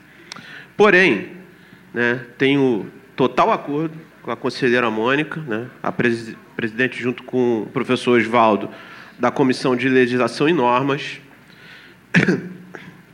em relação de que temos um trâmite aqui no Conselho Universitário e que ele deve ser seguido, né? Outras propostas podem ser apresentadas, modificações são muito bem-vindas. Porém, enquanto isso aqui estiver vigente, isso aqui que tem que ser seguido. E aqui fala-se que, depois do relato aprovado na comissão, ele é encaminhado para o plenário do Conselho, para aprovação. Então, eu acho que a gente tem que seguir esse rito. Eu sei que o costume embasa muito das decisões jurídicas e tudo mais, porém, eu acho que resgatar práticas antigas e deixar de lado o que está escrito também é preocupante, né? Ainda mais no momento atual em que vivemos, né, da sociedade. Sendo assim, né, eu englobo em campo essa proposta do conselheiro Gaioso, a gente começar uma discussão de modificação do nosso regimento para uma aprimoração. Né, me permite uma parte? Permito, só deixa eu terminar. E... Então, não, desculpa. Pode ser. Perdão. É que senão confunde o meu pensamento. Então, tá bom. Vai lá. Senão atrapalha o meu pensamento. Pode falar? Mas eu entendo também os argumentos. Deu a parte, pode falar. Obrigado, Fred. Vejam. Eu não estou propondo a alteração do regimento. Eu estou constatando que o regimento é lacunoso e, nessas situações, cabe à presidência decidir. Evidentemente que, sob a decisão da presidência, cabe recurso, cabe questão de ordem ao plenário, que é o que a gente está fazendo agora. E também queria registrar que a Comissão de Legislação e Normas não foi surpreendida por esse posicionamento. Em reunião realizada aqui na reitoria, eu disse que estava mudando esse entendimento e que, em relação ao assunto da Dijur, nós não adotaríamos o novo entendimento, mantendo o mesmo relator, uma vez que era um processo antigo. Só esses registros que eu queria fazer. Continuando, eu entendo, magnífico reitor, que a proposta não é sua, não veio da... né, do magnífico, essa proposta de mudança do regimento, mas eu acho que o Gaiuso levantou essa bola. Eu acho que é importante a gente ter uma discussão, até para encerrar certas lacunas. Entendo também muito bem o posicionamento aqui elencado pelo magnífico reitor, né, em defesa, né, de que um aluno seja relator, né, de um processo, né, de criação da pró-reitoria. Porém, a Comissão de Legislação e Normas, salvo engano, tem 2 conselheiros discentes, ou não? Eu vou até dar uma parte aqui para a Mônica para falar sobre isso melhor, mas tem 2 conselheiros discentes, então acho que eles poderiam pegar o processo. Sim, magnífico reitor. Eu não me estendi muito, porque eu fico sempre olhando lá quantos minutos me restam a falar, mas cada comissão tem um titular e um suplente discente. Por sinal, foi nessa última legislatura que tivemos o prazer da companhia votada por esse conselho, desses colegas. E eu acho que, mais do que eu falar também sobre isso, se o senhor gostaria de adensar, a gente chama a narrativa da democracia, a narrativa democrática da democracia, né? Quando você reveste ainda de mais elementos simbólicos e mitológicos, que são muito bons, e sobretudo na política, teria sido interessante lembrar que esta comissão tem 2 conselheiros discentes. E consultar o colega relator, que se dá muito bem com esses conselheiros discentes, com quem vemos trabalhando, e a comissão poderia ter acatado. Aí sim eu acho que poderia. Então, o que eu discordo realmente é ter interrompido aquilo que tem se feito. A gente não pode fazer uma pesquisa arqueológica, porque eu nem tinha nascido quando isso aqui foi criado, apesar dos meus cabelos brancos. Você muito menos, claro. Nem eu. Não, aí já não sei, não é? Mas... aí já não sei. Mas eu gostaria... A Cláudia está informando que ela já tinha nascido. Há 70 anos? Que é isso? Regimento. Ela informa que ela já tinha nascido por ocasião do regimento e não da UERJ. Está vendo que é uma frase interrompida. Vai ficar para as calendas que nasceu com a UERJ e não com o regimento. Mas, olha só, eu acho que talvez isso é uma outra coisa que criou o mal-estar, os nossos representantes discentes na comissão. Então, eu peço, como se diz, talvez em direito, eu não sei, data venha, que o presidente, nosso magnífico reitor, reconsidere essa indicação e que a gente possa aqui discutir, mas que a gente não faça disso uma festa e não uma polêmica. É mais ou menos no sentido, o e-mail que eu tentei mandar para a SECOM, só pontuando os artigos que, se lermos e estudando aqui, vemos que há uma lacuna, portanto, vamos ficar com o que temos e não com... uma interpretação, era nesse sentido. Alberto. Ele se inscreveu. Alô? Não é agora, não. Ah, desculpa. Tá, desculpa. Eu falei Alberto. Desculpa, sou eu que estou inscrita. Você falou Alberto? É, porque eu estou escrevendo, pensando, falando. A democracia, realmente, ela exige paciência.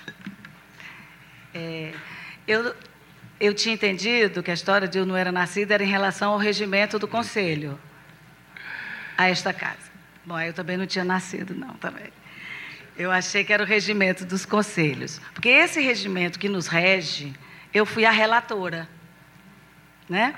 E era a presidente da Comissão de Legislação e Norma. E fui indicada... na Comissão de Legislação e Norma relatora, e fui indicada pelo magnífico reitor em plenário. Fica quieto. Veja bem, calma, gente. Cada um. Sabe o que eu aprendi ao longo da minha vida? Foi com a neurociência. Os médicos aqui, doutor Messias, os mais entendidos. A gente conta a história passada de acordo com algumas impressões e cortes e às vezes a gente enfeita mais a história da gente mesmo ou menos. Então não vamos disputar o que é que foi, o que é que não foi, o que é que não foi. O que eu quero recuperar aqui, e aí eu acho que a gente vai... Acho que o plenário todo agora entrou em rotação. Espera aí que eu vou ter que escrever o Abelha. Então, gente, eu acho que tem uma questão aqui que tem que ser encarada com um cuidado e uma observância do objetivo que o regimento coloca para as comissões.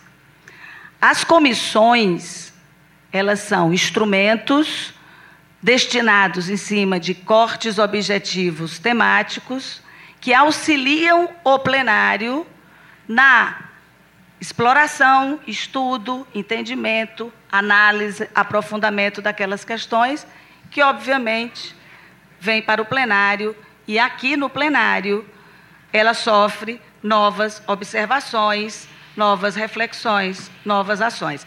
Inclusive, qualquer conselheiro pode apresentar um substitutivo integral de qualquer assunto, desde que ele se sinta motivado a fazê-lo. O que eu quero colocar aqui para as pessoas que estão prestando atenção na minha fala e abertos a dialogar, que a gente não pode fazer da forma um instrumento que atrapalhe a necessária discussão do conteúdo.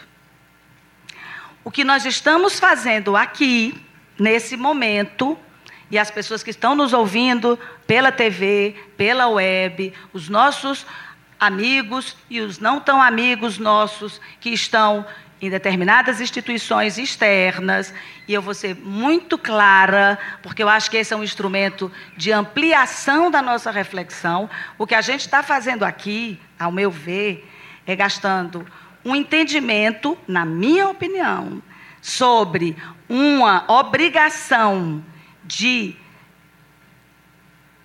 da comissão ser o espaço que inicia, que termina e que absolutiza, inclusive, o direito da relatoria.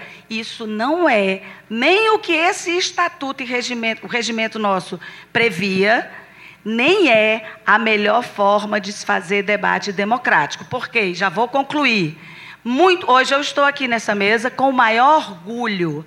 Aceitei ser pró-reitora dessa universidade por convicção, mas estive lá quando era minoria total. E muitas vezes conseguimos pautar algumas coisas, quando fazíamos assinaturas para pautar assuntos e quando conseguíamos que o relator saísse de plenário e não de determinadas... Então, a história... ela é de mão dupla.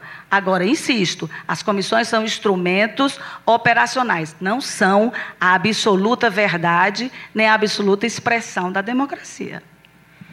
Quem é o próximo? Ana Karina.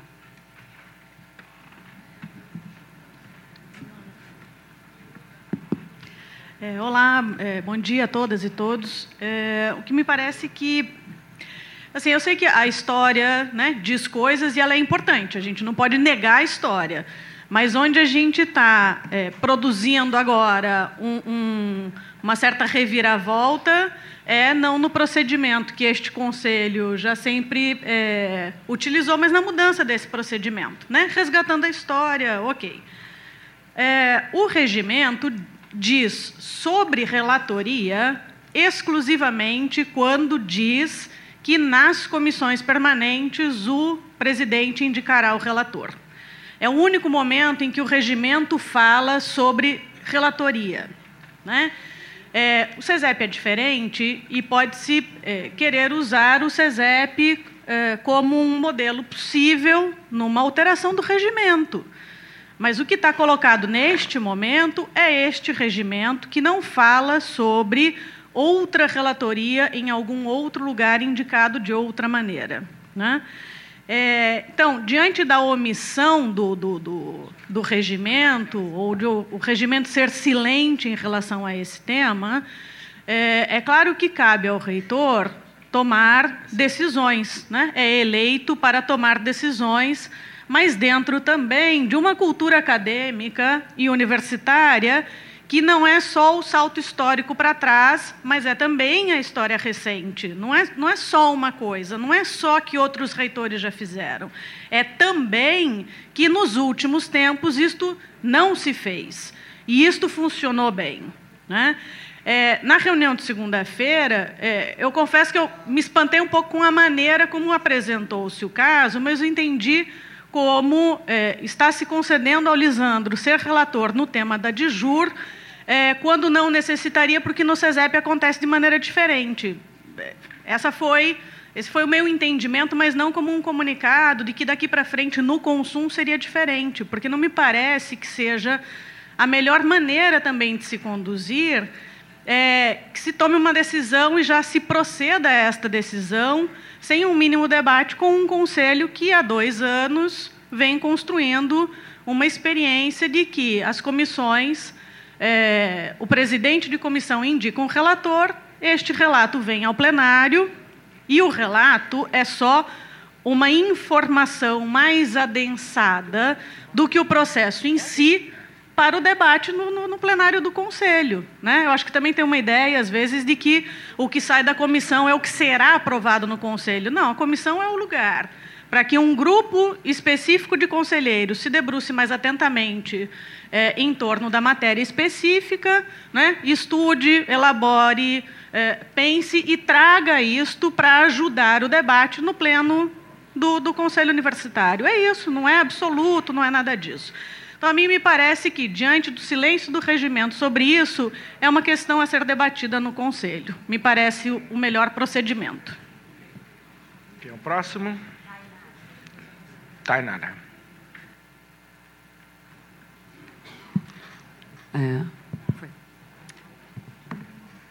Então, me parece que esse debate é essencialmente um debate sobre poder. E por isso, por essa razão, eu tenho total acordo com os conselheiros que me precederam, que isso deve ser debatido e decidido pelo plenário, de forma coletiva, e não dirimido pela reitoria na figura do chefe do Poder Executivo, né, o presidente do Conselho Universitário. Por quê? E eu vou dizer por quê. O poder, ele é indivisível, é uno, mas ele é exercido através de competências. E por que isso existe? Isso existe em resposta a uma coisinha lá antes de outros momentos históricos, que a gente não está numa aula de história agora, né? A gente está num debate, só que diz respeito à concentração de poder. É para isso, então, que a gente desenvolve competências no que tange ao exercício do poder, para que não fique concentrado nas mãos de uma única pessoa decidir, dirimir e etc. e tal, uma questão política que diz respeito à coletividade. Me parece muito esquisito, e agora me fundamentando no que foi chegado até mim, como é exercido essa relatoria, né, distribuição no CESEP, que é o que parece que é o modelo que a gente está comparando, né, e, através da lacuna, colocando como modelo possível. Que o presidente do Conselho indique o relator. E por que isso é uma discussão tão fundamental? Porque o relator é fundamental. É ele quem vai colocar a carga política subjetiva de entendimento de uma determinada questão que vai ser apreciada pelo plenário. E sabe por que isso é fundamental? Porque essa questão que a gente está debatendo em relação a isso, Piquet, com todo respeito ao digníssimo reitor, não estou fazendo nenhuma acusação à sua pessoa, estou fazendo uma discussão em abstrato, considerando o passado, o presente e o futuro. A gente pode amanhã ter um reitor bolsominion, um reitor que vai indicar do plenário quem vai ser o relator de todos os debates políticos que passam pelo Conselho Universitário dessa universidade.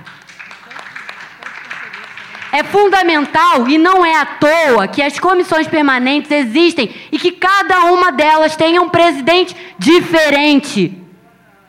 Todos aqui presentes têm direito a estarem nas comissões permanentes, têm direito a serem presidentes das comissões permanentes. Isso é um debate que é discutido coletivamente e nisso o poder se fragmenta, mesmo sendo uno. Porque é exercido competentemente por pessoas diferentes. Não é, então, o reitor B ou A. São os diversos conselheiros que passam por esse plenário. Todo respeito, uma forma carinhosa, que até falei mais cedo, não quero interpretações errôneas sobre isso. No movimento negro, a gente se refere às pessoas mais velhas, carinhosamente, como os nossos mais velhos, para mostrar respeito àquele ponto do instante presente que conecta quem já foi, quem está e quem estará.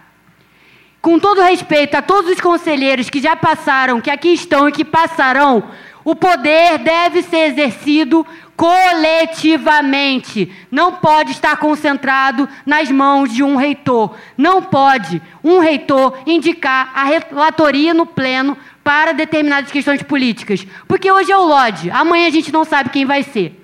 E é fundamental, eu peço aos mais velhos aqui presentes, que hoje têm a tarefa fundamental de debater essa questão, que pensem e reflitam sobre o exercício do poder nessa universidade. Não é porque nos outros plenários, nos outros poderes legislativos, que aconteça dessa forma que está certo. E a gente tem essa capacidade de decidir isso aqui. E é sobre isso que eu estou falando. E só para finalizar, eu acho que a gente tem que pensar menos com o coração, porque eu sou estudante também. E eu sei que um companheiro estudante está sendo indicado, sugerido como relator.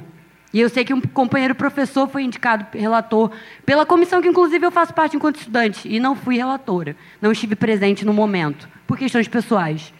Mas eu acho que a gente não pode usar esse caso que nos toca tão emocionalmente, e principalmente a mim, que venho incansavelmente lutando na universidade pela questão de permanência.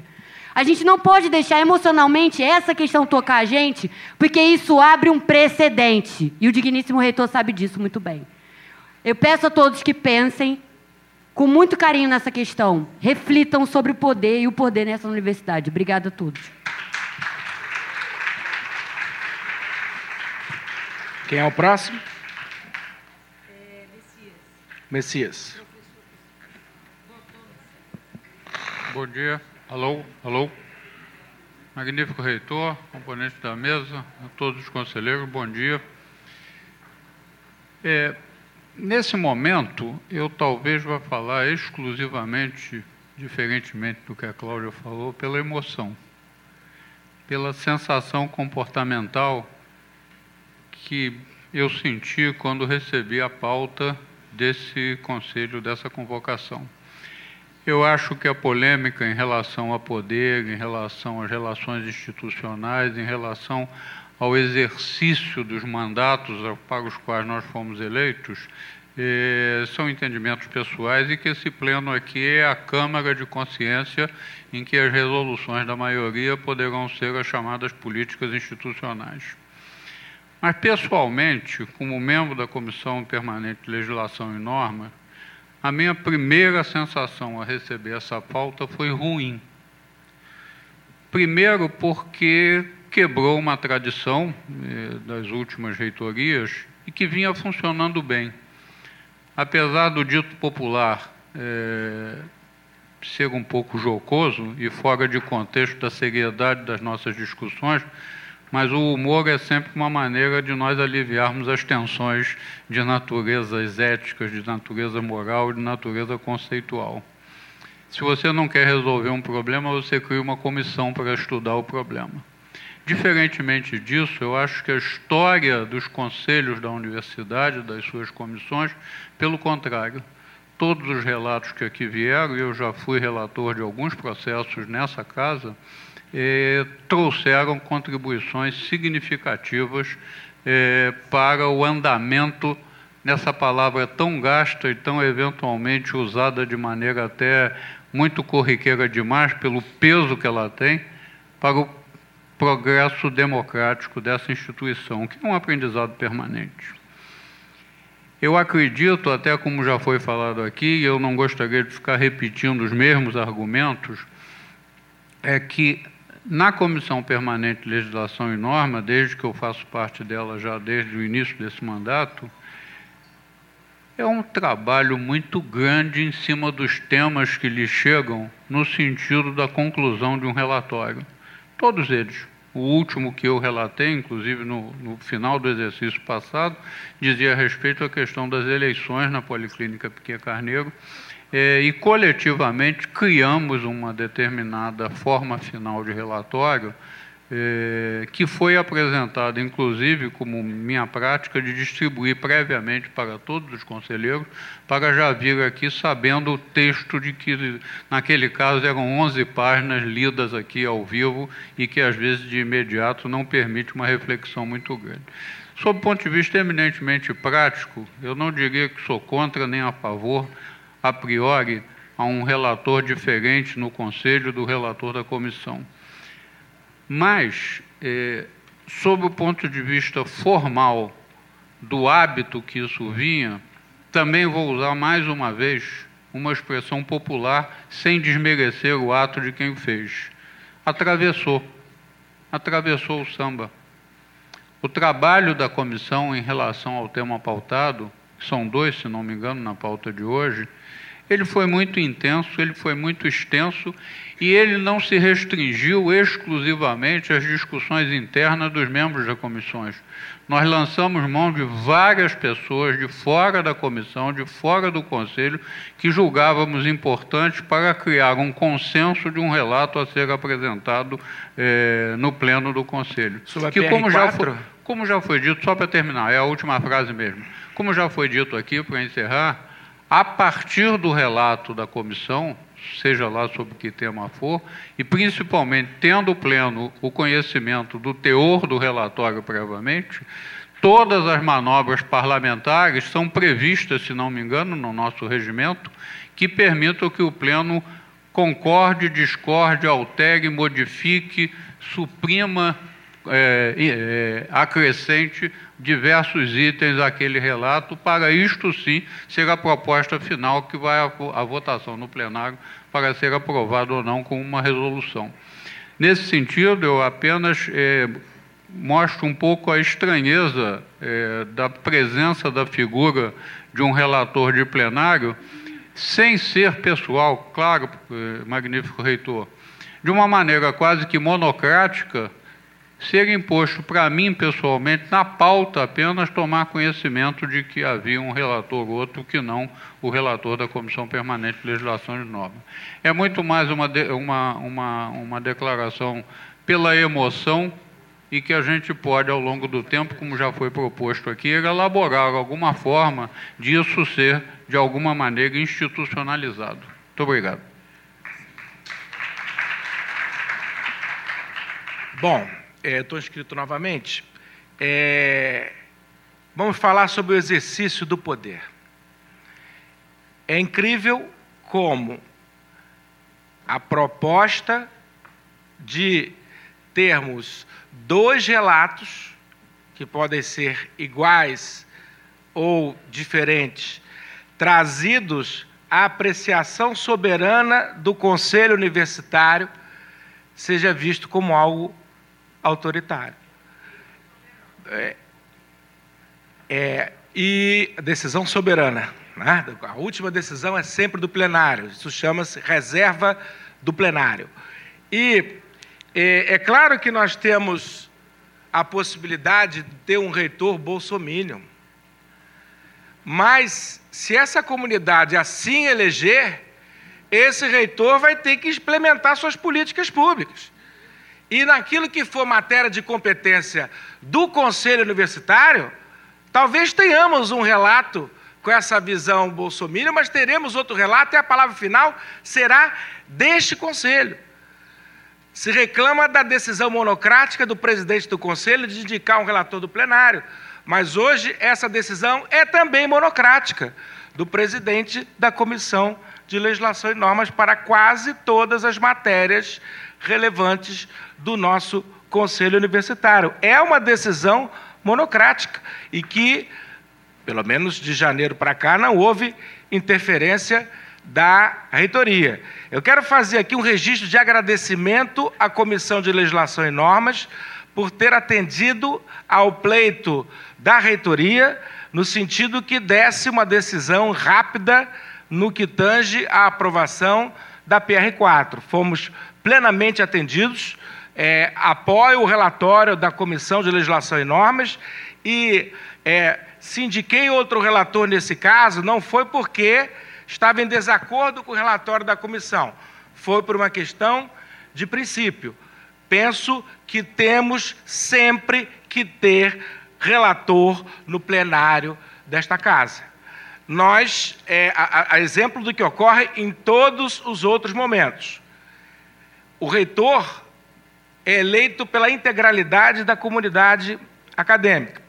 Me parece que tem legitimidade para propor o nome de um relator que, a exemplo, ao lado, paralelamente, àquele que a comissão apresenta em decisão autônoma, decisão que não passa pela presidência e nem pelo plenário, faz uma apreciação sobre o assunto. A administração central poderá modificar isso em plenário, mas essa questão poderá ser apresentada aqui no plenário na hora. As possibilidades da gente discutir uma eventual dualidade ficam bastante comprometidas por esse regime de relator único. Porque, como a conselheira Tainara bem levantou, a posição do relator é importante.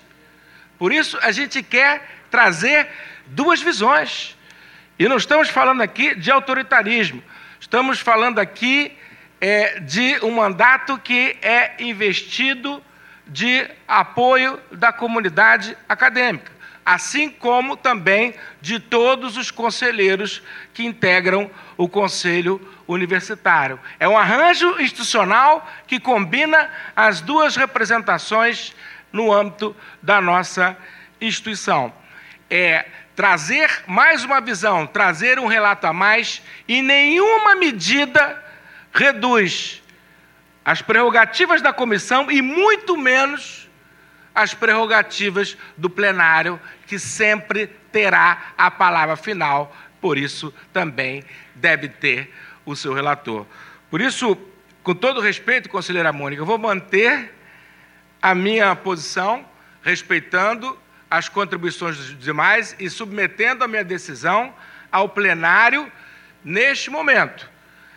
Não é uma decisão sobre a PR4, não é uma decisão sobre a Procuradoria, até porque na decisão, no processo da Procuradoria, por ser um processo antigo, o relator é o mesmo da Comissão de Legislação e Normas. E, de fato, não é a decisão que o plenário vai tomar agora que diga respeito a esse processo, diz respeito à decisão da presidência do Conselho à luz da sua interpretação do regimento interno do Conselho, do Estatuto da Universidade e de todo o ordenamento jurídico vigente na proteção da reserva de plenário, que é o palco onde se dá a decisão soberana do Conselho Universitário. Próximo inscrito. Próximo inscrito. Alberto. Alô. Bom, eu não vou entrar nessa polêmica tão profunda, não, muito menos no âmbito jurídico, menos ainda numa linha que eu não coaduno, que é do positivismo jurídico. Então, não vou entrar nessa seara. Acho ruim e eu vou sempre estar achando que a gente vive na sociedade uma luta de classes.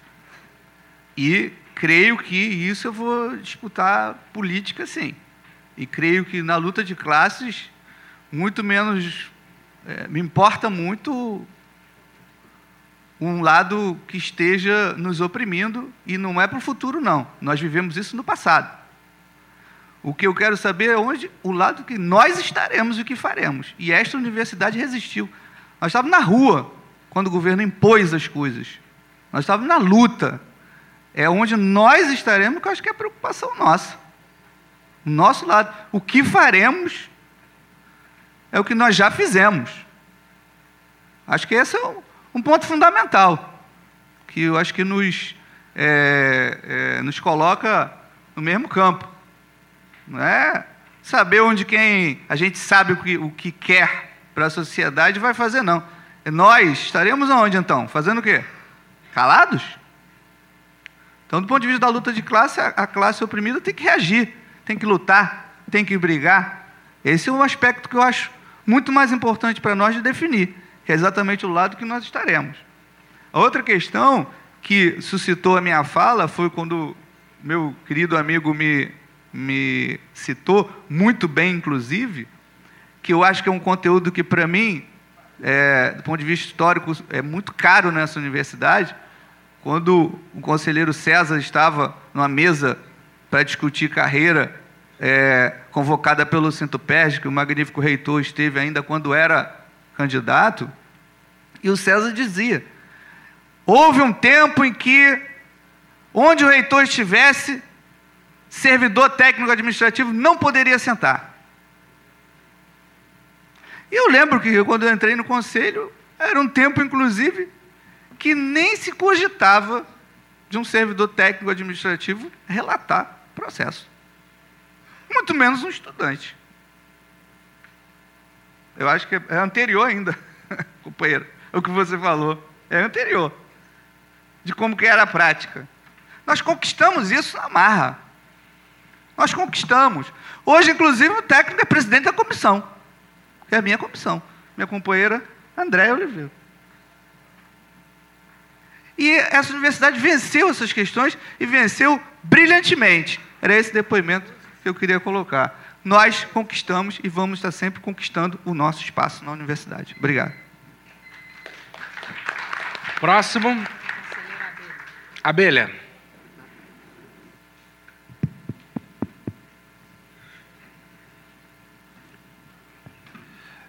Bom dia a todas e todos. Bom dia, magnífico reitor. Bom dia, companheiros que estão aí na audiência e na web, ouvindo essa sessão. Eu queria falar aqui na qualidade de representante do meu instituto, né, do Instituto de Matemática e Estatística, e, né, com a permissão da discordância da posição do magnífico reitor, eu queria dizer que a atual configuração de poder dentro do Conselho é essa, né? É isso que ela quer dizer. Quando você, como brilhantemente me antecedeu a Tainara, remete ao presidente da comissão, que também é eleito pelos seus pares e também é eleito pela própria comissão, o poder específico de nomear um relator, e não existe nenhuma outra previsão dentro deste regimento, deste nosso conselho. Não existe qualquer outra previsão. E não havendo previsão, não há mecanismo, na minha opinião, né? Por mais que existam outras teses de outros conselhos, inclusive eu discordo desse mecanismo que existe dentro do CESEP, porque é preciso, sim, repartir o poder dentro da universidade de forma mais intensa do que nós temos hoje na atual configuração, que foi que foi construída na luta por gerações e gerações, mas a minha opinião é quanto o poder dentro dessas estruturas puder ser repartido, né, melhor. Esta concentração que existe na configuração da universidade, de que o presidente do conselho é um magnífico reitor, eu acho que ela não necessariamente ajuda. E nós teremos aí algumas oportunidades, né, de discutir isso no Congresso da Universidade, e eu acho que será muito louvável que a gente possa revisitar essas teses, mas, no momento, o que está escrito no regimento do nosso Conselho é de que quem define relator é o presidente da comissão. Próximo. Lincoln.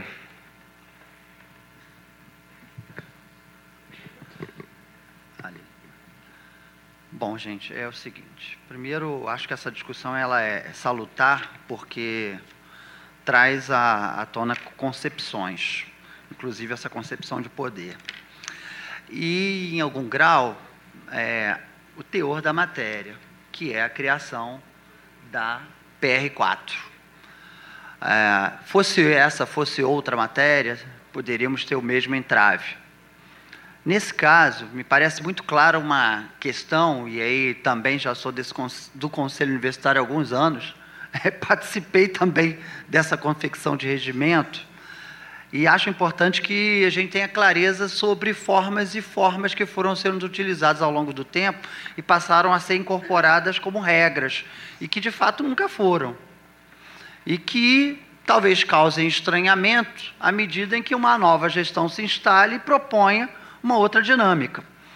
Aliás, proponha publicamente essa outra dinâmica, porque isso foi dito, se eu não estou enganado, inclusive na última sessão que estivemos presentes. E aí, acho... E foi dito, inclusive, também a outras pessoas ao longo desses dias. E aí, a questão do relato. A quem cabe atribuir o relato? Parece que se construiu uma ideia de que o relato da comissão fica menosprezado, ou fica minimizado, ou todo o trabalho, como foi colocado aqui, desenvolvido pela comissão, fica ultrapassado, ou não estaria sendo considerado, a partir do momento que outra visão se apresente sobre o mesmo, que uma outra visão estruturada do pleno se apresente sobre o mesmo. Acho que é muito importante deixar isso claro, porque quando a gente recebe o processo na comissão, a gente recebe o processo, escolhe um relator para aquela comissão.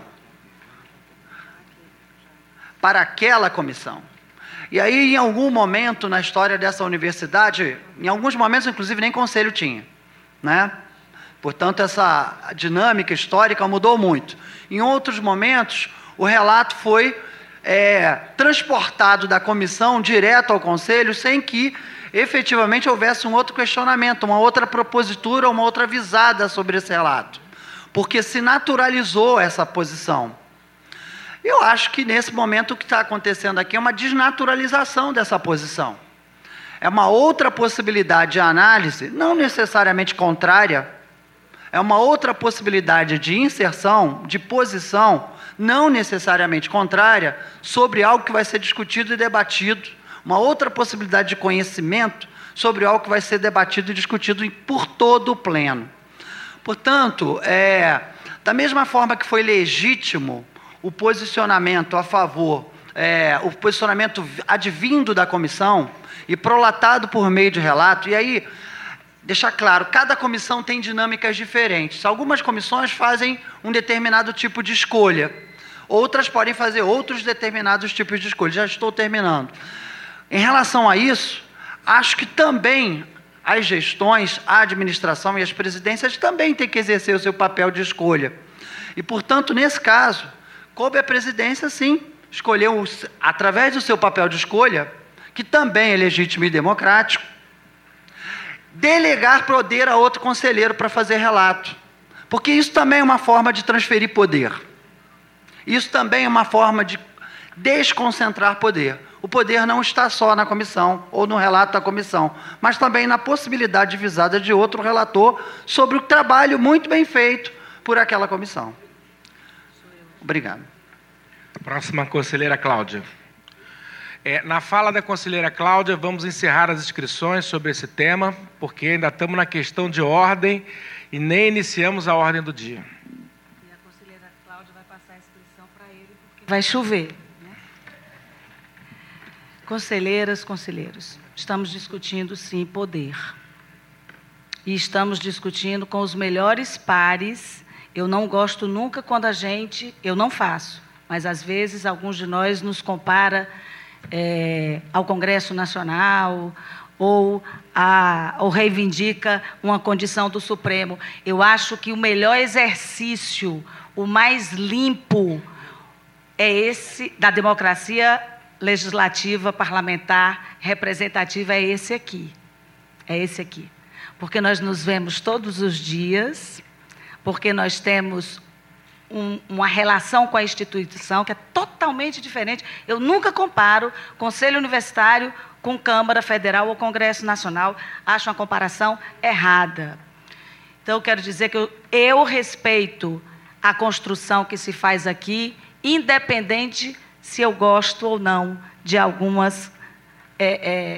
situações como a que eu acho que a gente deve enfrentar hoje com respeito. Estamos discutindo poder. Eu estou muito preocupada com a sensação que se fortalece, no meu entendimento, estou como você, Messias, sentindo, mas estou muito preocupada com uma sensação de que a gente está tratando que as pessoas que estão dentro da comissão são mais confiáveis, são mais representativas do que as que estão no plenário. Admitir a fala de que, e eu não vou nominar nenhuma caracterização de um reitor futuro, mas admitir que qualquer coisa diferente de nós esteja aqui e escolha qualquer outra coisa no plenário, é dizer que pode ter qualquer outra coisa no plenário que seja ruim e nefasta. E o que está dentro da comissão não é. Eu quero dizer que a democracia representativa, ela tem esse risco. As pessoas são eleitas. Nós temos que disputar as condições para eleger aqueles que a gente mais confia. Mas depois de eleito, depois de compor esse coletivo, depois de assumir a condição de presidente, tem poder sim. E a gente não vai disfarçar a execução, a gente não vai disfarçar, conselheira Gil, para a gente dialogar, porque eu sei que você está acompanhando. A gente não vai disfarçar com esse tipo de raciocínio aqui. Ah, como está uma lacuna, escolhido monocraticamente o presidente. O presidente do Conselho está investido de poder por essa instituição, por 12.163 votos. Os que riem não respeitam a votação como uma legítima confirmação da vontade do que está instituído? Eu não tenho condição de ameaçar um homem do seu tamanho e com a sua história, professor Lovisolo. Com a sua história, com o seu tamanho, eu não tenho condição de ameaçá-lo. Agora, eu tenho o direito de dizer para os meus pares que estão aqui, companheiras... Não vou nominar para as pessoas não se sentirem citadas ou não. Eu me sinto no direito, investida de legitimidade para dizer a todos que estão aqui, o presidente do Conselho Universitário está investido da votação que a instituição, os três segmentos em todas as dimensões dessa universidade, o conferiu. E é ele que pode, não sou eu, e não é... outras tentativas de tentar acuar como mais legítima. Não há nada mais legítimo nesse grau de democracia que temos. Se a gente quiser construir outra sociedade, a democracia direta, é outra coisa, mas na república que temos, não há nada mais legítimo de deixar na mão da decisão, e ele está propondo aqui, ao presidente do plenário, que está investido da maior legitimidade dessa instituição. Repito aos que não estão nessa sala, não ameaço ninguém, não tenho nem condição física, nem nenhuma possibilidade, é só ver o que é ameaça. Já fui ameaçada, já fui vitimada, eu sou incapaz, não tenho nem condição física, repito, saibam o que é ameaça. Próximo. Inscrições encerradas. Ivan. Ele não entendeu minha letra.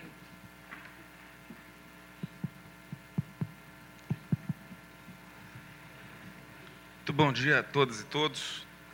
Eu queria propor aqui um anticlímax, fora da emoção, que não é muito boa conselheira, mas tentar fazer algum tipo de proposta que se encaminhe para a razão.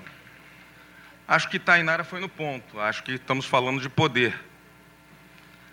Mas isso impõe uma pergunta: onde está o poder?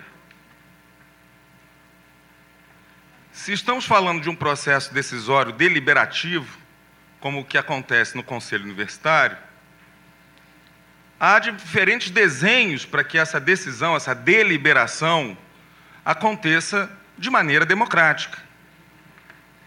Um desenho que está sendo desenvolvido atualmente é o que se baseia nos argumentos apresentados pelo parecer da Comissão Especial. Um outro desenho que se propõe é que, além desse argumento, se coloque para a deliberação outros argumentos de um novo relator, um relator do plenário. Então, quem tem medo de mais argumentos? A questão que se coloca é muito simples. Menos argumentos qualificados, menos argumentos que são, obviamente, adquiridos pela profícua decisão da comissão, por um processo que realmente é trabalhoso, que é dispendioso e que, de fato, é muito eficiente na constituição de argumentos. Mas a questão é, esses argumentos são bastantes? Ou seria conveniente também nós acrescentarmos mais argumentos? Porque o processo decisório, o processo deliberatório, se dá em cima de argumentos. E um novo relator terá condições de se debruçar sobre a mesma matéria e apresentar os mesmos argumentos, reforçar esses argumentos da comissão ou contraditá-los. E aqui é que está a dialeticidade. A dialeticidade se coloca no confronto de argumentos. Confronto que pode ser em oposição ou em acréscimo. O debate será sempre feito. A questão é um debate com menos argumentos ou mais argumentos? O debate será feito, o debate está garantido, a soberania do Conselho está garantida. Mas o processo de decisão, ele é mais democrático quando as pessoas que decidem se municiam de mais argumentos ou de menos argumentos. Então, acho que o debate se resume a isso. Quem tem medo de mais argumentos? Existe aí a possibilidade de escolhas determinarem argumentos que sejam mais favoráveis a uma força política ou a outra? Claro que existe. Ninguém é ingênuo quanto a isso. Mas a questão é, mais argumentos ou menos argumentos para que esse Conselho Soberano possa decidir com mais qualidade. Muito obrigado.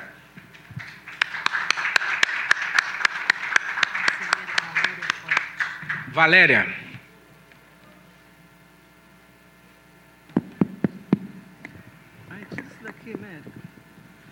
Bem, bom dia a todos, ainda é bom dia, né? Bom dia a todos os presentes e bom dia a todos aqueles que nos ouvem, que não estão aqui no momento, né? Eu, inicialmente, escutei uma colocação referente a conteúdo e forma, com a qual realmente eu concordo, né? Eu acho que a gente não pode permitir que a forma nos impeça ou dificulte o alcance de respostas necessárias àquilo que se pretende, é verdade.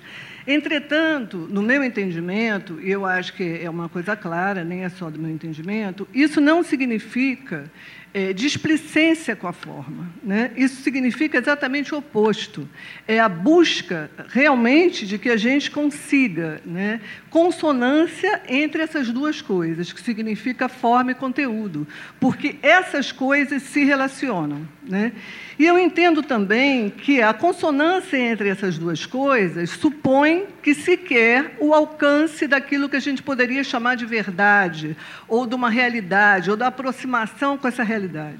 Isso significa também que, para esse alcance, é necessário debate, assim como a pessoa que me antecedeu colocou, né? E assim como brilhantemente também foi colocado, todo o esclarecimento do que significa essa verdade no espaço de poder por uma discente que está ali ao meu lado, chamada Tainara, que esses momentos, inclusive, quando a gente escuta essa moçada, a gente tem até que agradecer, porque realmente a gente se sente né, com o coração aplacado, né? Realmente foi formidável a sua exposição, Tainara.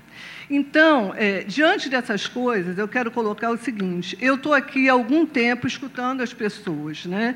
E eu acho que o debate, né, a contraposição, a dialética, a maiêutica, o nome que ela dá, significa exatamente essa possibilidade de escuta clara, querer realmente ouvir o outro. E isso é um procedimento democrático.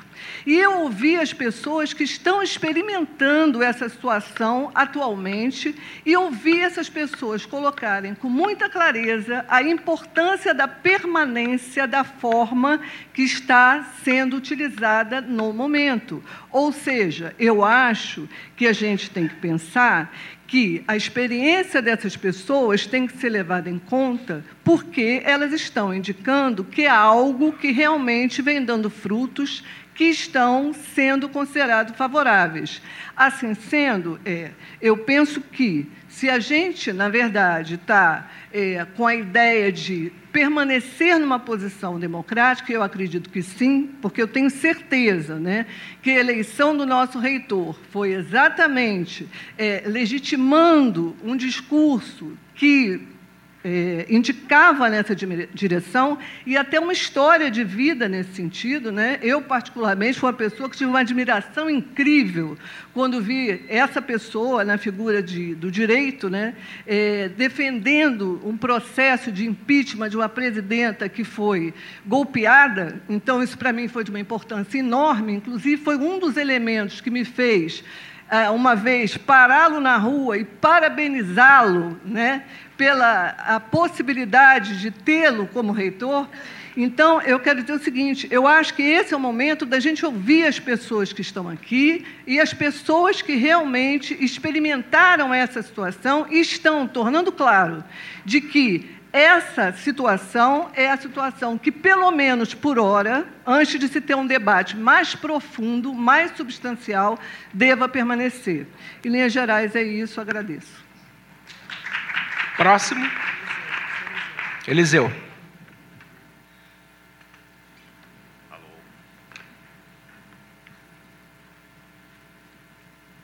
Alô. Tá? Tá. Ainda bom dia a todos, senhores, senhoras, conselheiros e conselheiras.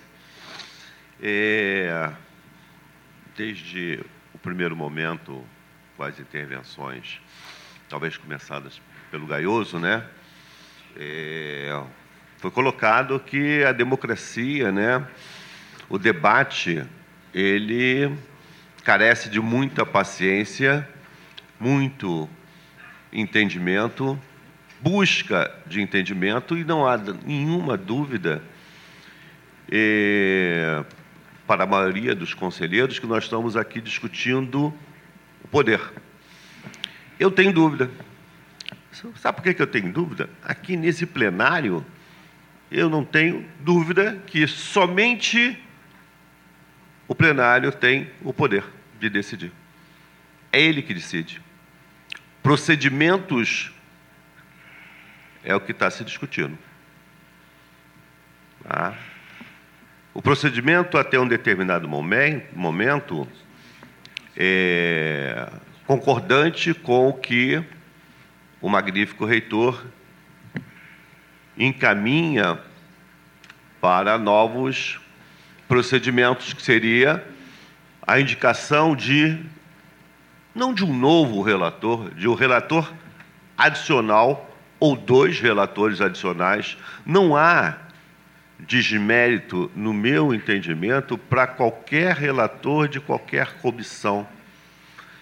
Em termos de experiência profissional, até janeiro de 2020, eu estive, por mais de 20 anos, no Conselho Federal de Biologia. E, evidentemente, você pode dizer, mas aqui é o Conselho Universitário da UERJ, mas há uma dinâmica que eu aprendi e vivenciei e que foi muito agradável, porque nós trazíamos ao plenário diversas opiniões. Por quê? As comissões permanentes ou extraordinárias, elas traziam um relato. E o presidente do Conselho, no uso de suas atribuições, ele indicava um relator dentre os conselheiros.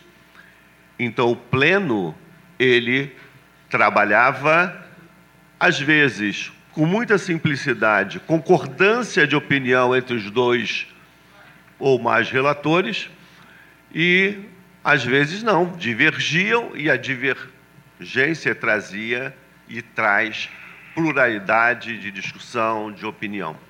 Muito bem. Eu me lembrei aqui que há uma maneira de você, nesse plenário, constituir-se como um novo relator. Como é que é? Você pede vista de processo, né? Você vai e pede vista do processo, você está criando um novo relator. Esse indivíduo que faz pedido de vista de processo, ele está democraticamente utilizando aquilo que é previsto dentro de um conselho. Inclusive o reitor. Então, o que eu quero dizer é o seguinte, a forma, o procedimento é que nós estamos tentando democraticamente, estamos debatendo. Agora, não há dúvida para ninguém que quem vai decidir, quem vai ter o poder é o plenário. Seja um adicional, um relator adicional indicado pelo reitor, porque se indicou, porque pediu vista do processo, somado, sem desmérito nenhum, aquele relator que foi indicado pela comissão permanente, qualquer que seja ele, e eu não estou querendo falar casuisticamente, eu estou querendo falar de um conceito. Obrigado. Senhores, vou apresentar aqui, apoio integralmente a manifestação do conselheiro. Na verdade, qualquer um de nós pode ser relator, desde que peça a vista. Só que existem 14 pessoas inscritas e a hora vai passando. Eu vou propor ao conselho o seguinte, nós, no ponto da PR4, que é o único ponto hoje que está nessa situação, em respeito ao trabalho das duas relatoristas, ouçamos os dois relatos, e eu vou apresentar na próxima reunião uma proposta de alteração do regimento interno que contemple a minha posição, e essa proposta será encaminhada à Comissão de Legislação e Normas para dar o seu parecer e, assim, o plenário vai poder discutir esse tema com todo o tempo do mundo. Mônica? Não, tem 14. Sim, mas aí a gente vai inviabilizar a pauta. Eu estou retirando. Eu estou revogando a minha decisão. Estou pedindo que o Flávio manifeste o seu voto em plenário, porque se a gente for ouvir todo mundo que vai falar sobre esse assunto, eu prefiro que a gente faça uma sessão só para isso, já que... Mas olha só, questão de ordem. Bom dia a todos, ainda não chegamos na parte da tarde, né? Bom dia ao reitor, bom dia aos conselheiros, aos técnicos, ao público. Enfim, a questão de ordem é a seguinte: o que o reitor está propondo é que a prática alterada antecipe a discussão da questão. Então, eu acho que cria uma situação equivocada. Isso aí. Isso não é uma questão de ordem, isso é uma manifestação de pensamento. Não, eu estou revogando a minha decisão. Não. Veja bem, eu estou questionando... E vamos superar a questão de ordem, porque eu estou acolhendo a questão de ordem apresentada pelo conselheiro Gaioso e estou anunciando que vou apresentar esta proposta de alteração no regimento interno em sessões futuras. Mas na medida em que ficam duas pessoas apresentando relatoria, a alteração da prática vai se dar antes da discussão. Todo mundo pode trazer voto pronto, gente. É só a questão de ordem, é do encaminhamento do processo. Pois não, questão de ordem. Não, rapidinho. Eu acho que essa discussão aqui, gente, é central. Eu acho que a gente pode se comprometer... Porque a gente está discutindo aqui método de trabalho. Isso é muito importante. Eu acho que aqui... Por isso que a gente vai discutir isso em outro momento. Não, nem isso. Eu acho que é o seguinte, eu acho que a gente pode... Eu entendo que é importante a gente aprovar a PR4 hoje, é importante fechar isso. Mas eu acho que a gente pode estender um pouco isso. Não, estender a sessão. A sessão não será estendida, a sessão terminará às 13 horas por causa da aula magna da presidenta Dilma Rousseff. Eu retirei a decisão e não há mais questão de ordem, porque ela foi integralmente acolhida. A questão de ordem apresentada pelo conselheiro Gaioso está acolhida pela presidência. Então, o assunto, vamos avançar na pauta. Posso fazer uma proposta em cima da sua proposta? Eu gostaria... pediu, a Mônica Lessa é a primeira. Bom, eu pedi... Peraí, deixa eu organizar isso aqui. Fazer uma proposta. Professora Cléa, apresente sua proposta. Então, olha só, eu acho que tem... Na verdade, nós estamos discutindo a questão de método, tarará. Pronto. O que eu quero propor é o seguinte, a gente manda, como você está falando que retira integralmente, inclusive a indicação de outro relator aqui hoje, para você trazer uma proposta nova de regimento, de alteração do nosso regimento, e ele se inscreve para falar o que ele pensa, porque é um direito dele.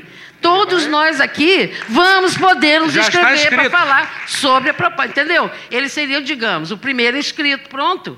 Apresenta, o relator apresenta e ele, inscrito, fala, pronto. Aí a gente anda, caminha. Nome da eficiência e da necessidade de enfrentarmos os pontos da pauta, eu retiro a decisão e vamos ao ponto 1 da pauta sem maiores debates.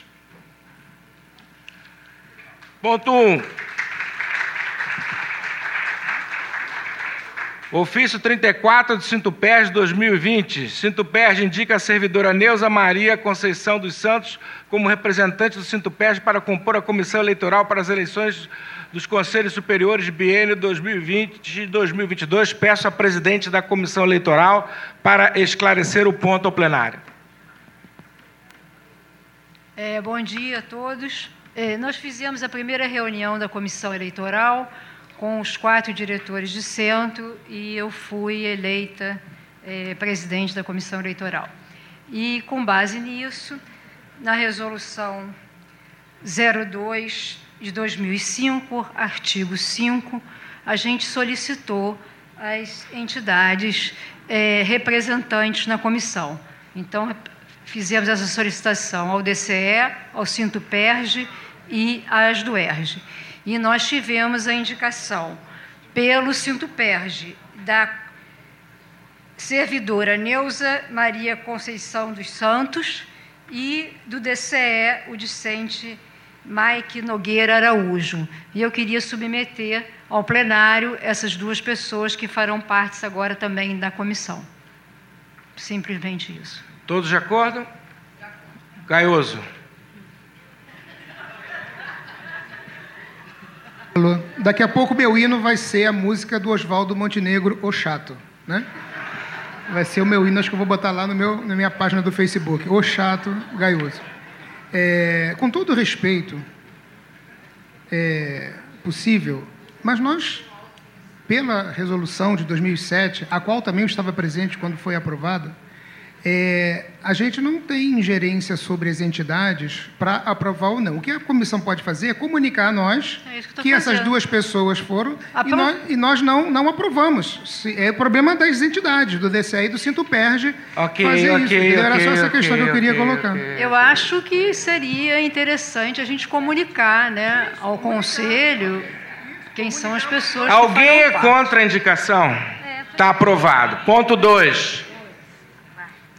Processo 26.007.546/2020, Gabinete da Reitoria, proposta de criação da Pró-Reitoria 4, Assistência Estudantil, conselheiro Lisandro Luvizola.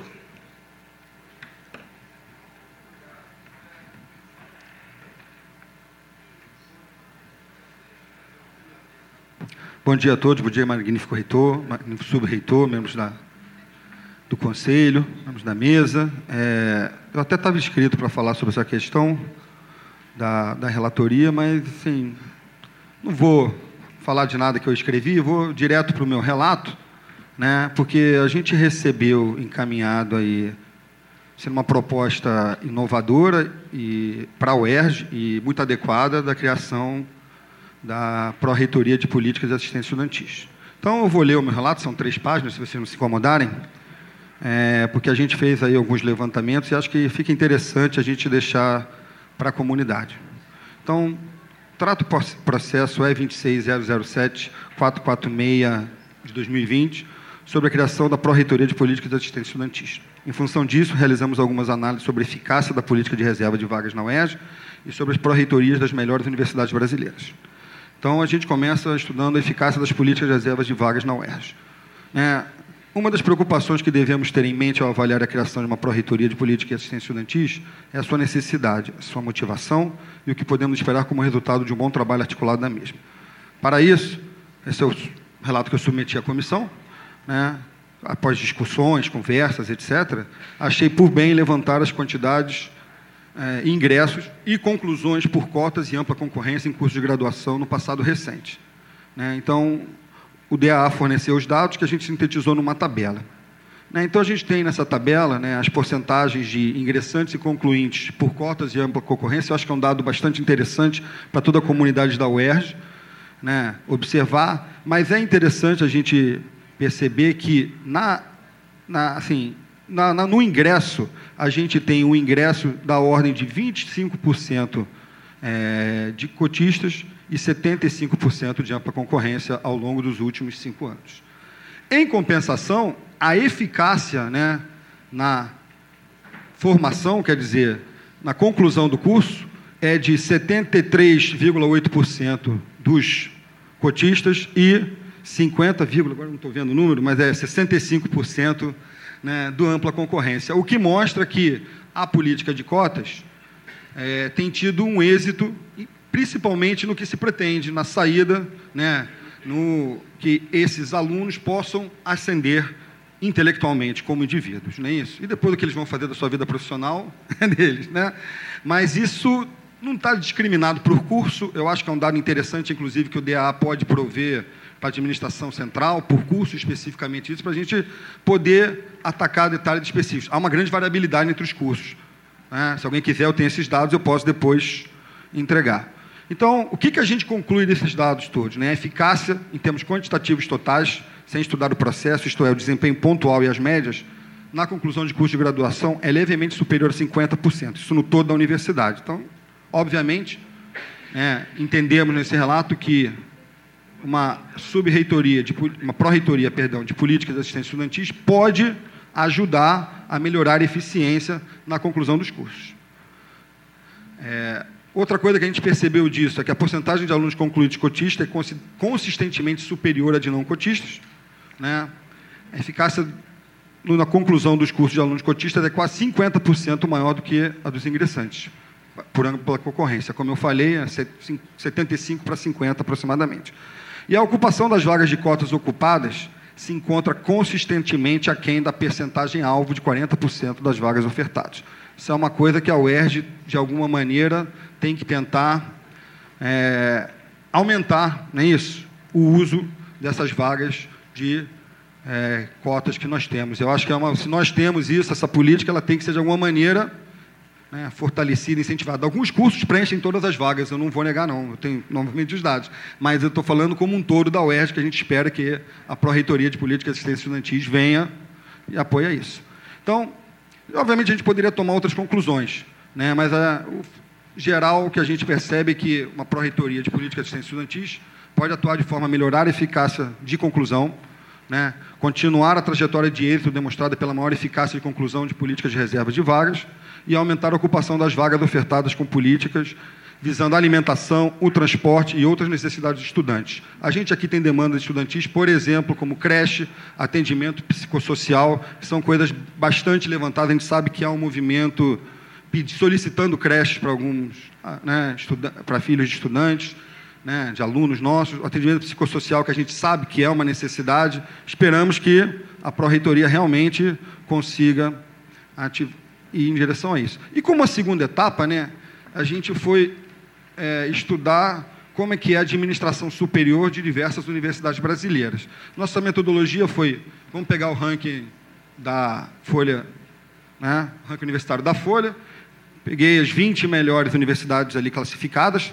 Na verdade, a gente tem 18 públicas e 2 privadas, algumas estaduais, entre elas a nossa, felizmente, e avaliamos ali quais são as pró-reitorias existentes nessas universidades.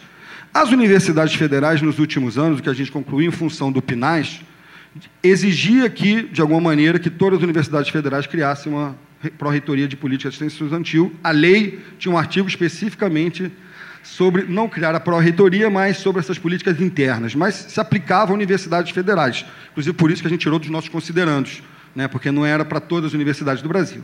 O que a gente percebe? Todas as universidades federais têm uma política, têm uma reitoria, uma pró-reitoria, perdão, com esse nome, fora a Universidade de Brasília, que chama de decanato, E as universidades particulares, apesar de serem 2 universidades pontífices, elas não têm exatamente essas pró-reitorias. É interessante ver que a maioria, e aí fica como levantamento, como as políticas que a gente pode atuar, quem tem poucas pró-reitorias somos nós. A UERJ é que tem menos, 3 tentando criar 4, mas a grande maioria dividiu pesquisa de pós-graduação, por exemplo. Muitas criaram pró-reitorias de gestão de pessoal, pró-reitorias de administração e finanças. Está ali, se alguém quiser ver no relato, não vou ler todas as 20 entradas da tabela, que não vale a pena, mas fica como um pensamento da política, que a gente pode implementar para a melhoria da universidade. Tá? Então, como conclusão, o que a gente concluiu? Em consonância com o histórico da UERJ, aí, como relato da comissão, no voto final, certo? Somos a favor de uma pró-reitoria de assuntos estudantis, na esperança de que este não seja o fim de nossa evolução institucional. Por último, queremos ser importante desenvolver e implementar ações em que os próprios estudantes da UERJ concorram para a melhoria do acolhimento e o aprofundamento de políticas de assistência estudantil. A gente entende que envolver o alunado nessas políticas pode ser muito positivo. Não só no trote, mas ao longo do curso todo. Então, a partir da minuta apresentada pela reitoria da UERJ, muito boa minuta, concisa, a gente mexeu alguns detalhes, tá certo? Nos considerandos, a gente tirou aqueles que versavam sobre leis específicas para universidades federais, a gente incluiu, no artigo 1 da minuta, as atribuições da pró-reitoria de política e assuntos estudantis. A gente crê, entendeu que era interessante colocar aqui quais seriam esses objetivos, para não ter superposição com outras pró-reitorias. Então, a gente coloca claramente que é refletir e definir objetivos, metas e estratégias para melhoria na atenção e no atendimento à comunidade discente, propor, discutir, planejar, implantar e gerir políticas voltadas à comunidade discente e desenvolver as metodologias propostas de inclusão, acessibilidade, desenvolvimento integral psicossocial, bem como atuar de forma a valorizar talentos de estudantes de ensino básico, graduação e pós-graduação da Universidade do Estado do Rio de Janeiro. Tá? Então, essas foram as alterações que a gente fez no artigo 1. A gente fez um pequeno erro de redação no artigo 2, que falava do pró-reitor de graduações de Corrigil para o pró-reitor de Política da Assistência Estudantil. A gente trocou a ordem de 2 artigos em função da legibilidade, incorporando um no outro. E o novo artigo 4º da minuta, a gente colocou inicialmente quais são os órgãos em função da estrutura hoje vigente na universidade que comporiam essa pró-reitoria. Mas, né, obviamente, e assim, é interessante isso, a gente coloca que o reitor pode mudar por ato executivo a estrutura dessa pró-reitoria. Nos parece adequado que isso seja uma prerrogativa do reitor, que a gente está dando sinalização para a comunidade inicialmente, qual vai ser a função dessa pró-reitoria no que ela vai atuar. Né? E, com isso, eu concluo o meu relato. Né? Quero dizer que a gente trabalhou bastante para produzir isso. Né? Digo, a comissão toda se reuniu logo na semana do Carnaval, né? Em função da celeridade. A gente entende que essa é uma pauta primordial para a reitoria eleita. Né? E o Conselho, e em especial a CPLN, eu posso dizer que a gente está aqui para ajudar a UERJ a ir para frente, a crescer e ter uma trajetória de cada vez mais êxito, e não o contrário. Muito obrigado. Eu quero, antes de iniciar a discussão com a inscrição do conselheiro Flávio Vieira Mota Júnior, eu quero registrar o agradecimento da reitoria ao trabalho da comissão, notadamente do relator, que, entendendo a urgência que o tema tinha para a implementação das políticas públicas pela reitoria, apresentou o seu voto, o seu relatório, a tempo de que a gente pudesse examiná-lo no dia de hoje. Então, fica aqui o registro de agradecimento. Com a palavra, o conselheiro Flávio Vieira Mota Júnior. Olá, gente, tudo bem? Boa tarde, já são meio-dia? Não sei. Então, meu nome é Flávio, eu sou da Faculdade de Engenharia de Resende, vim com a professora Alzira, e eu fui convidado pelo professor Lodge, naquele momento, para ser o relator desse processo. E eu acho que, se não é certo para vocês, acho que a grande questão aqui é tempo. Por que tempo? Volta no ano passado, foi aprovada uma lei na Alerj que dizia que o salário das bolsas dos alunos da universidade devia ser pelo menos 50% dos valores do salário mínimo. E no ano passado, a gente colocou isso no orçamento, fez uma proposta e, para mim, tinha sido aprovado no conselho, só que naquele conselho eu não pude participar. Por que eu não pude participar? Porque eu sou de Resende, eu tenho minhas aulas, minhas matérias, e foi marcada uma reunião extraordinária naquele momento, numa segunda-feira, entendeu? E até hoje, nossas bolsas continuam com outro valor, não realizado, justamente pela questão do orçamento da nossa universidade. Entendeu? E aí vem a pergunta. Muitas pessoas falaram aqui na questão de democracia. Eu pergunto para vocês, gente, uma pessoa a mais a falar, ter um relato, poder falar, poder dar sua opinião, é uma falta de democracia? Minha concepção é mais uma voz. Por que é mais uma voz? Porque, como eu, qualquer pessoa aqui pode pegar uma fala. Você pode pegar o relato que o professor Lovisolo fez brilhantemente. Eu acho que todo mundo que eu pude ver, eu mostrei para todas as pessoas que poderiam mostrar esse relato dele, todo mundo concordou com tudo, entendeu? Com tudo. Foi muito bom o relato que ele fez, entendeu? Mas vocês podiam não concordar aqui. Não concordando, vocês podem pedir vista do processo. Esse pedido de vista do processo, tem um novo conselho depois, e nesse novo conselho você pode falar o que você achou, o que você discordou da fala dele nesse momento. Depois dessa fala, no outro conselho, se todo mundo discordar, se alguém quiser pedir vista de novo, pode pedir vista de novo. E, nesse momento, cabe ao plenário do conselho decidir se essa vista será concedida ou não. Entendeu? Então, isso a gente está falando de mais tempo para colocar as coisas. Então, e essa pessoa que pediu vista, ela será um relator do processo mais uma vez. Entendeu? Então, nesse processo, ela pode falar o que ela quer ou não. Sendo bem sincero para vocês, eu discordo do ponto de falar que mais um relator está cerceando a voz das pessoas. Por que isso? Porque isso vai ser submetido ao plenário, entendeu? A gente que vai decidir se isso foi colocado ou não. O reitor não é um ditador que vai colocar, não, essa pessoa vai ser o relator e a opinião dela vai ser prevalecida. Não vai, cara. Quem vai prevalecer vai ser a opinião do plenário. A gente que vai decidir isso depois. Se a gente não concordar, vamos pedir vista, entendeu? Vamos pegar, O que a gente não concorda? Faz outro relatório e coloca, e o plenário vai decidir isso, entendeu? E, com relação ao professor Lovisolo, eu queria dizer que eu li não só o processo que ele fez, o processo que a reitoria fez, entendeu? E não sei se vocês chegaram a ler a relatoria que eu tinha colocado no e-mail para todas as pessoas assistirem. E E eu faço brevemente um resumo do que será a SR4. Eu conversei com todos os centros acadêmicos que poderiam conversar, representantes dos alunos. Inclusive, eu perguntei para a Tainara se ela queria pontuar alguma coisa naquele momento. E eu acho que o meu relato coincide muito com o dele. Eu coloquei isso no relato, sabe? A gente acompanha completamente o parecer da Comissão Permanente de Legislação e Normas. E, sendo bem sincero para vocês, eu acho que essa questão aqui não tem que ser uma questão de ego particular minha, de falar, não, eu quero ser o relator, não quero. Eu acho que o que tem que acontecer realmente é que essa pró-reitoria saia, sabe? Como o professor pontuou no relatório dele, tem muitas questões pertinentes desse relatório que diz respeito à quantidade de pessoas que estão na faculdade, assistência estudantil, então realmente é muito importante para a gente que isso saia, entendeu? Então, realmente, não é um ponto de vista meu particular que vai travar esse tipo de coisa. Então, eu realmente acompanho o relator. Quem é o próximo? Fred.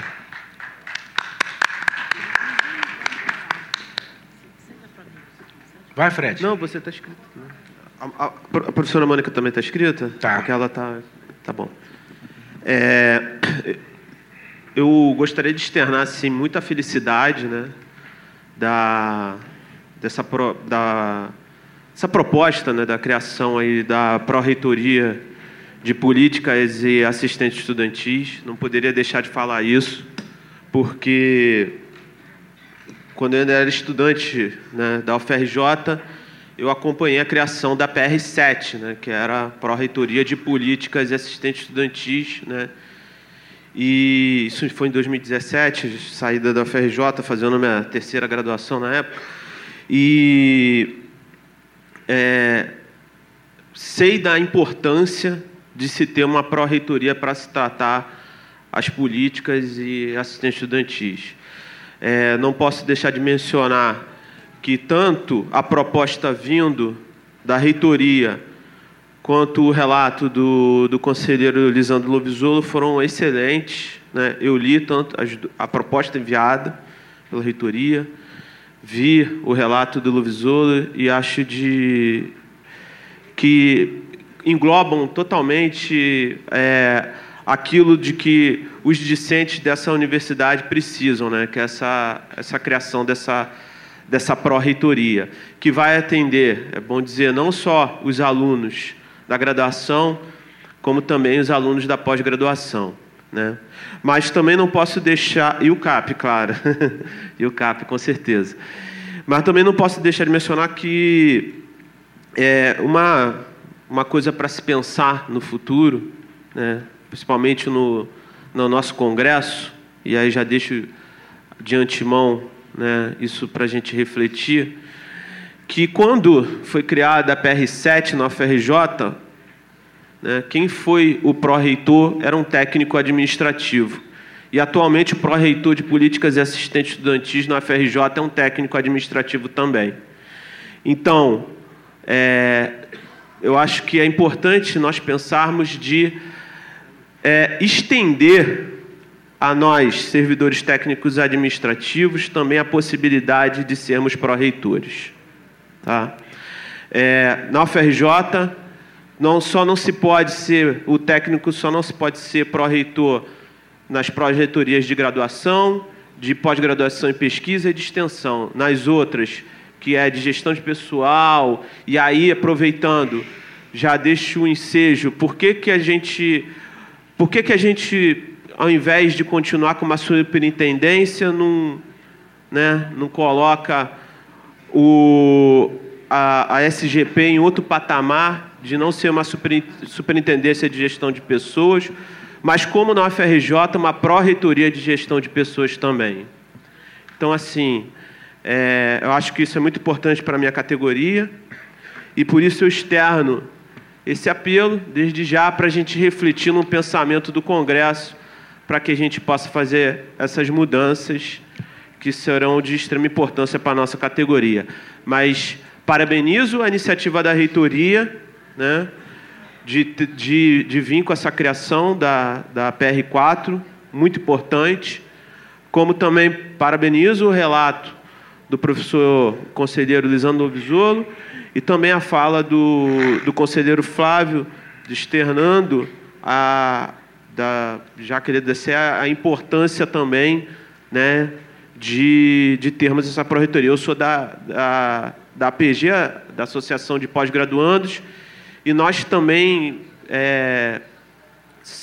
sabemos a importância e estávamos lutando, né, para que essa proposta viesse logo à tona e já tivéssemos essa pró-reitoria. Então, desde já agradeço a todas e todas. Obrigado. Conselheira... Conselheiro Abelha. Na fala do conselheiro Abelha, estarão encerradas as inscrições. Bom dia novamente a todas e todos.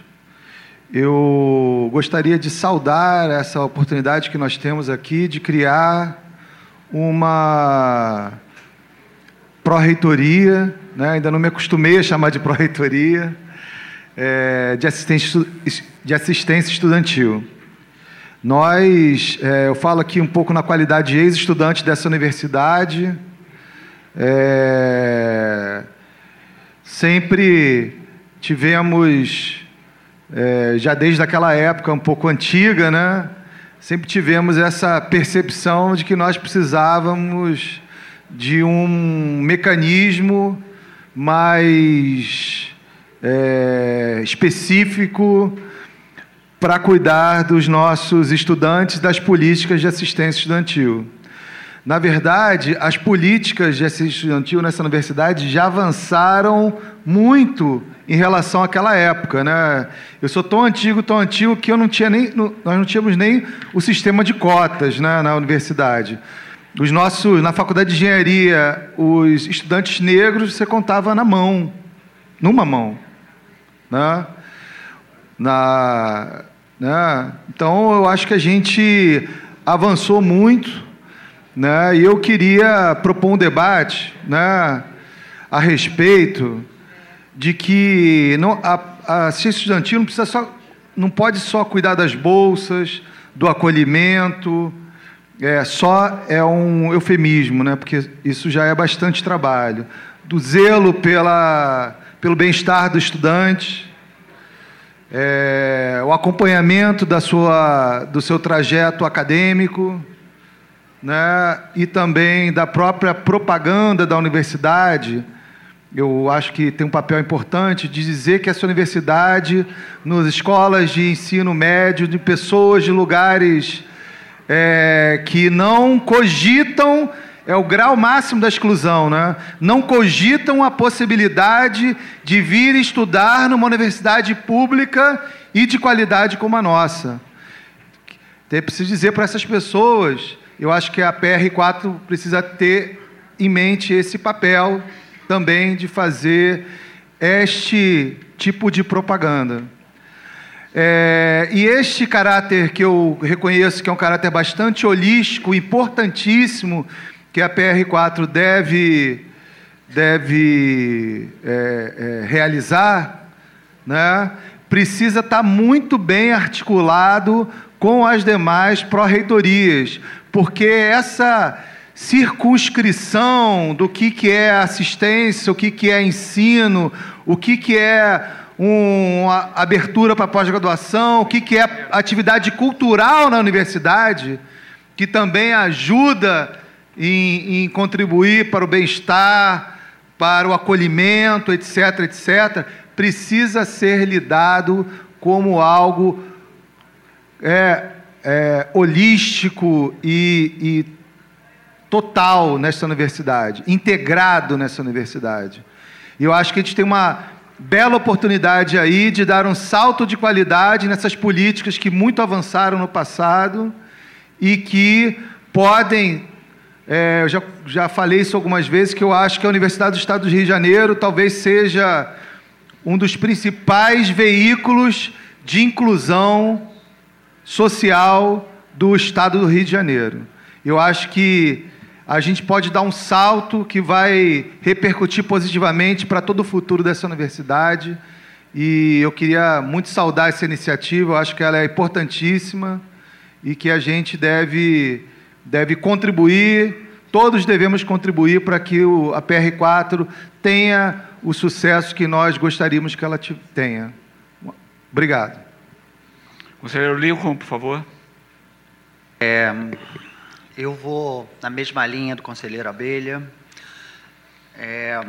dizer que, para mim, é algo realmente bastante marcante, significante, ter a PR4, ter a possibilidade de constituir, de fato, uma estrutura de expressão institucional que se aproxime da realidade mais efetiva dos estudantes dessa casa, em todos os níveis de escolaridade, porque, como disse a conselheira Mônica no início da sessão, nós temos estudantes em todos os níveis de escolaridade. Isso é fundamental para a gente. Todos eles precisam, não só do acompanhamento da sua trajetória formativa, mas do endereçamento desse acompanhamento relacionado à sua forma de permanência, à sua forma de ingresso, à sua forma de constituição como cidadão dentro dessa universidade. E aí, algumas pessoas me questionaram lá atrás, nossa, vai sair grande parte da estrutura da SR1, né, da antiga SR1, né, e eu disse que muitas vezes concentrar menos poder para poder fazer melhor. E aí poder fazer melhor é uma das razões da existência da PR4, da futura PR4. É poder efetivamente nos aproximar das unidades, nos aproximar das realidades do movimento estudantil, das organizações estudantis, dos coletivos, nos seus diferentes matizes, para que a gente possa escutá-los melhor, entender melhor suas proposições, colaborar para o seu protagonismo. E aí é fundamental também dizer que isso não se faz de forma isolada, como disse o conselheiro Abelha. Isso só se faz em articulação, em vinculação, não só com as unidades ou com os centros, mas também nas estruturas maiores da universidade, relacionadas ao seu financiamento, à gestão das pró-reitorias, à própria reitoria da universidade. E se outras estruturas serão necessárias, vamos ter aí o tempo para debater a existência delas, principalmente a partir do estabelecimento do Congresso da Universidade. Mas esta estrutura, e nós sempre fomos pioneiros em muitas coisas, mas nessa parte eu acho que a gente ainda estava devendo. A gente não conseguiu alcançar esse pioneirismo. E acho que nesse momento a gente alcança esse pioneirismo. A gente se transforma na Universidade do Estado do Rio de Janeiro, né? A grande universidade estadual, que tem condição através das suas próprias políticas, através da sua própria história, da sua própria cultura, também servir de exemplo para outras, que talvez tenham instituído isso antes até de nós. E aí, por isso, que é fundamental que todos venhamos a entender que essa estrutura que está sendo proposta para a PR4 é uma estrutura muito enxuta, e vai precisar de apoio de todos e de todas. Ela é uma estrutura que nasce enxuta, ela nasce a partir do que temos, mas já nasce buscando articulações com outros entes da universidade. Então, para esse conselho, essa decisão histórica, ela também nasce com uma responsabilidade, que é a responsabilidade do apoio, da necessidade que esse protagonismo não seja visto como dado pela mera criação da estrutura, mas que essa estrutura ela seja recriada em todas as necessidades que se fizerem à frente, e que a gente tenha essa dimensão nas leituras dos diferentes sujeitos que são atendidos, dos diferentes sujeitos estudantis que são atendidos por essa universidade. Parabéns ao Conselho, porque, embora ainda não tenha votado, acredito que essa criação, que vai ser sacramentada daqui a pouco, ela tenha esse escopo fundamental de compromisso com o novo, com a reorganização desse novo dentro da universidade. Por favor, eu queria só...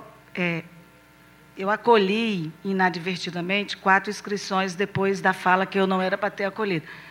Não, assim, se vocês permitirem, a gente ouve as 4 pessoas. Eu só estou externando, porque eu fui chamada a atenção. O professor Lovisola escreveu agora, eu escrevi. O professor Bruno escreveu, eles. Mas não era quando na fala tal. Então, eu acatei mais 4 inscrições fora. Gente, por favor, a questão é a seguinte. A gente tem um teto para essa reunião, né? Se todo mundo falar 3 minutos, nós vamos atrasar muito os inscritos e vão acabar não tendo tempo de votar. Passa mal, né, amiga? Tá? Eu sei que é um momento muito especial, é normal as pessoas querem se manifestar. O que eu vou pedir é que as pessoas sejam mais concisas, tá? Para a gente poder fazer a votação hoje. Mas eu chamo os que se inscreveram erradamente depois do tempo. Então vamos embora. Vamos embora. Próximo. Professora Conselheira Mônica.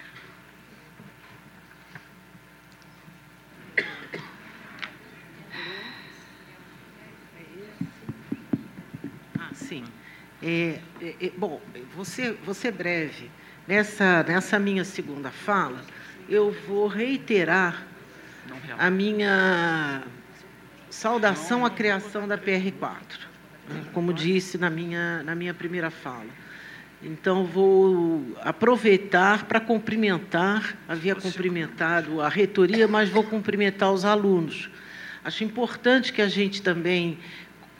registre aqui, no momento da criação da PR4, que os estudantes da nossa universidade sempre enfrentaram as dificuldades junto com a gente, jamais esqueceram das suas próprias lutas, e a PR4, se não foi atendida anteriormente, nem por isso ela deixou de ser pontuada na demanda ou nas demandas que os estudantes da universidade sempre colocaram, e que se traduzem na criação de creche, transporte interuniversitário, etc.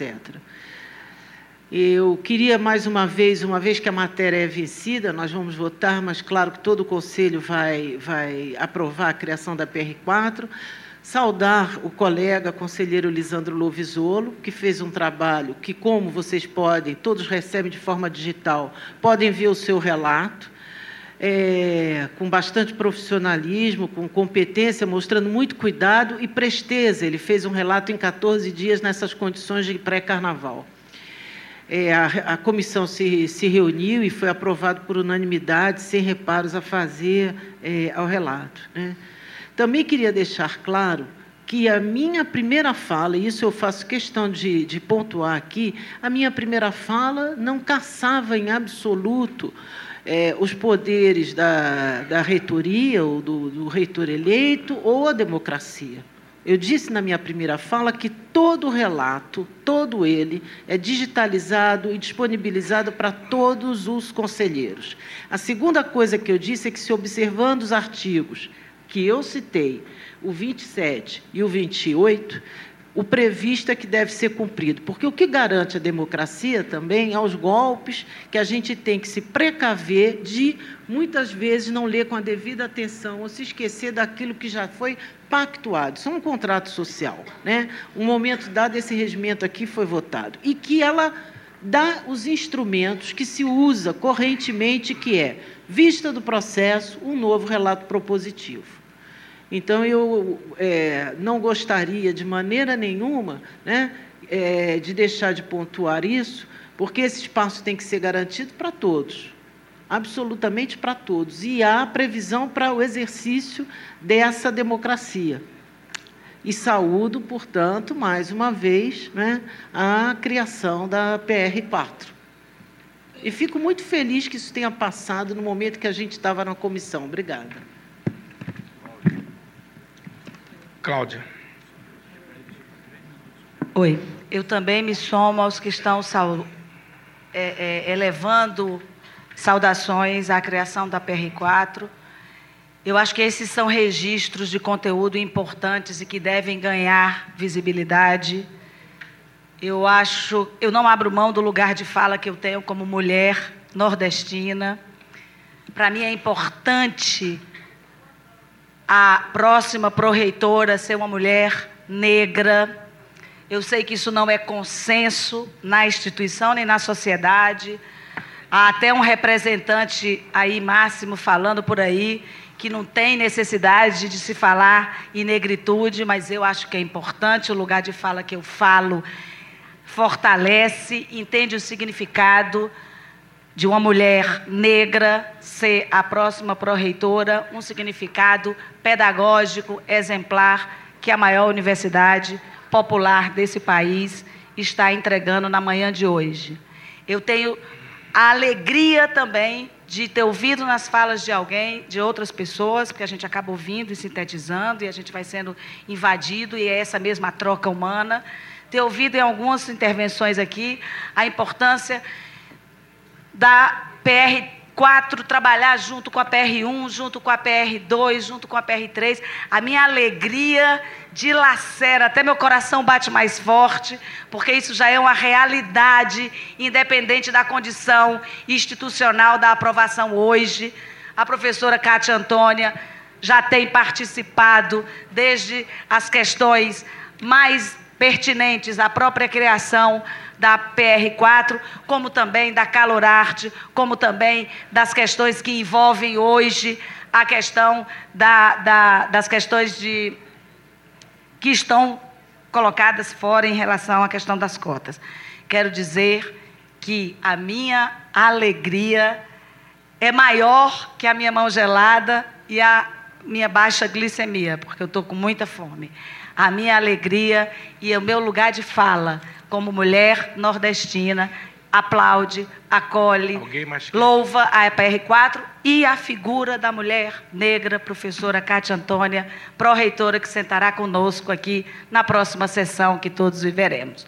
Oxalá todos façamos outras PRs e autonomamente desenhemos os rumos dessa universidade.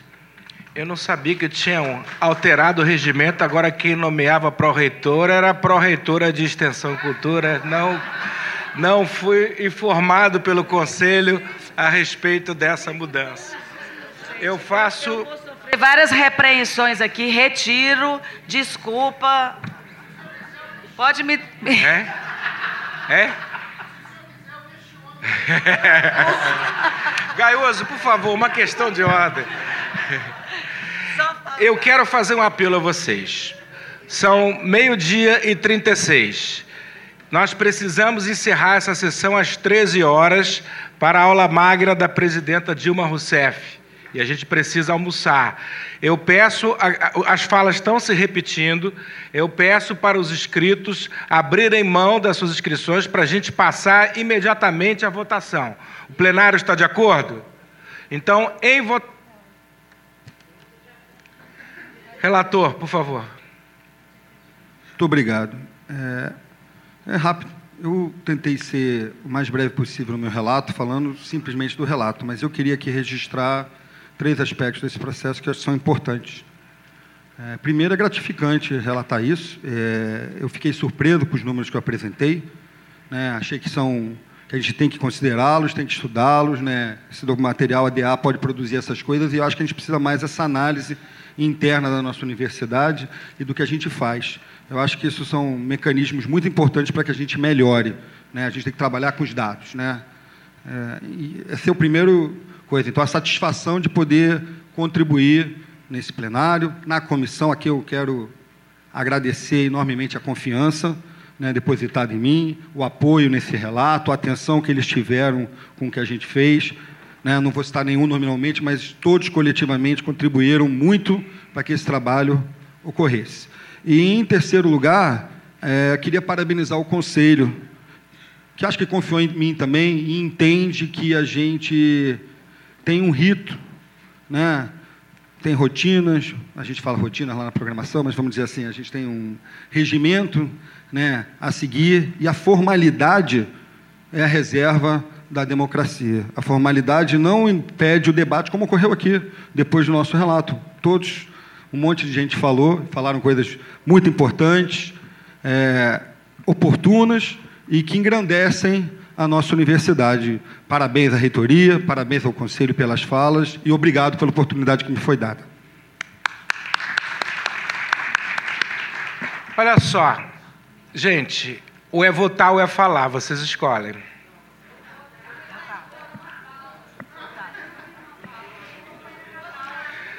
Olha aqui, eu vou abrir 2 falas de estudantes. Pode ser, presidente da comissão? Tá bom, 2 falas de estudantes, vamos lá. Tainara e Cacau, vamos lá. 3 minutos para cada uma. Bom dia de novo a todos. Eu gostaria de aproveitar essa oportunidade para saudar os companheiros presentes e ausentes que estiveram nessa caminhada, pelo menos a parte que eu acompanhei, desde que eu entrei nessa universidade, e que tiveram comigo lutando frente a todas as adversidades, né, de uma universidade pública que, na verdade, como todas as outras, não foi feita nem construída para que os filhos da classe trabalhadora estivessem nela. E a gente está mudando isso.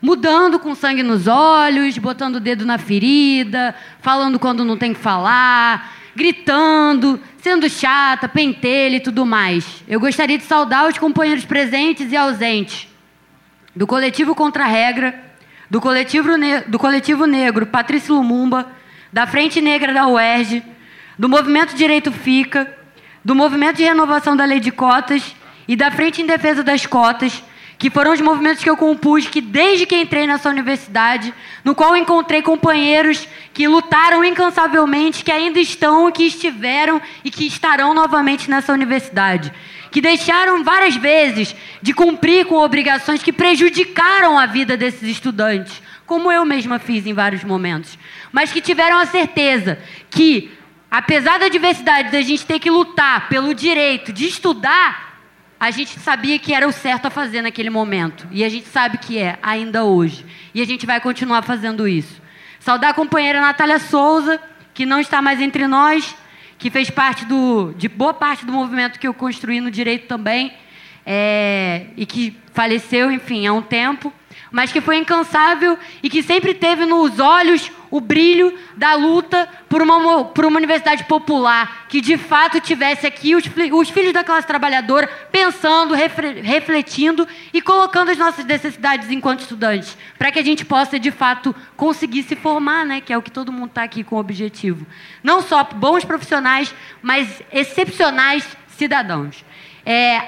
Gostaria de parabenizar a reitoria por acolher uma demanda tão essencial, né, que já existe na prática, no cotidiano dessa universidade, a demanda das políticas públicas para os estudantes cotistas, e era preciso que a universidade criasse, dentro da sua estrutura, um espaço que pudesse acolher e lidar com essas demandas, considerando, inclusive, que o Lincoln falou que a pró-reitoria, a antiga sub-reitoria de graduação, ficava extremamente cheia de tarefa, né, e acabava tendo que lidar com essas demandas de grupos específicos da universidade, que são os cotistas. Gostaria de dizer, para finalizar, que eu tenho orgulho de ser estudante cotista dessa universidade, porque eu sei que muitos antes de mim tiveram vergonha e abaixaram a cabeça. Não faremos mais isso, porque não é vergonha nenhuma ser filha da classe trabalhadora. A todos os trabalhadores, esse espaço é nosso. Parabéns à reitoria e a todos os conselheiros aqui presentes. Obrigada a todos. Cacau. Boa tarde a todos. Depois da fala da Tainara, eu bato bastante desse espírito, né? Para a gente, mais do que um nome e um outro espaço institucional, na verdade, isso é um reconhecimento de várias demandas históricas da universidade, sobretudo, né, de um período que a gente vem de uma superação de uma crise muito importante, onde a gente teve que ver vários colegas nossos tendo que escolher entre trabalhar e estudar, entre seguir na universidade, que infelizmente não seguiram com a gente.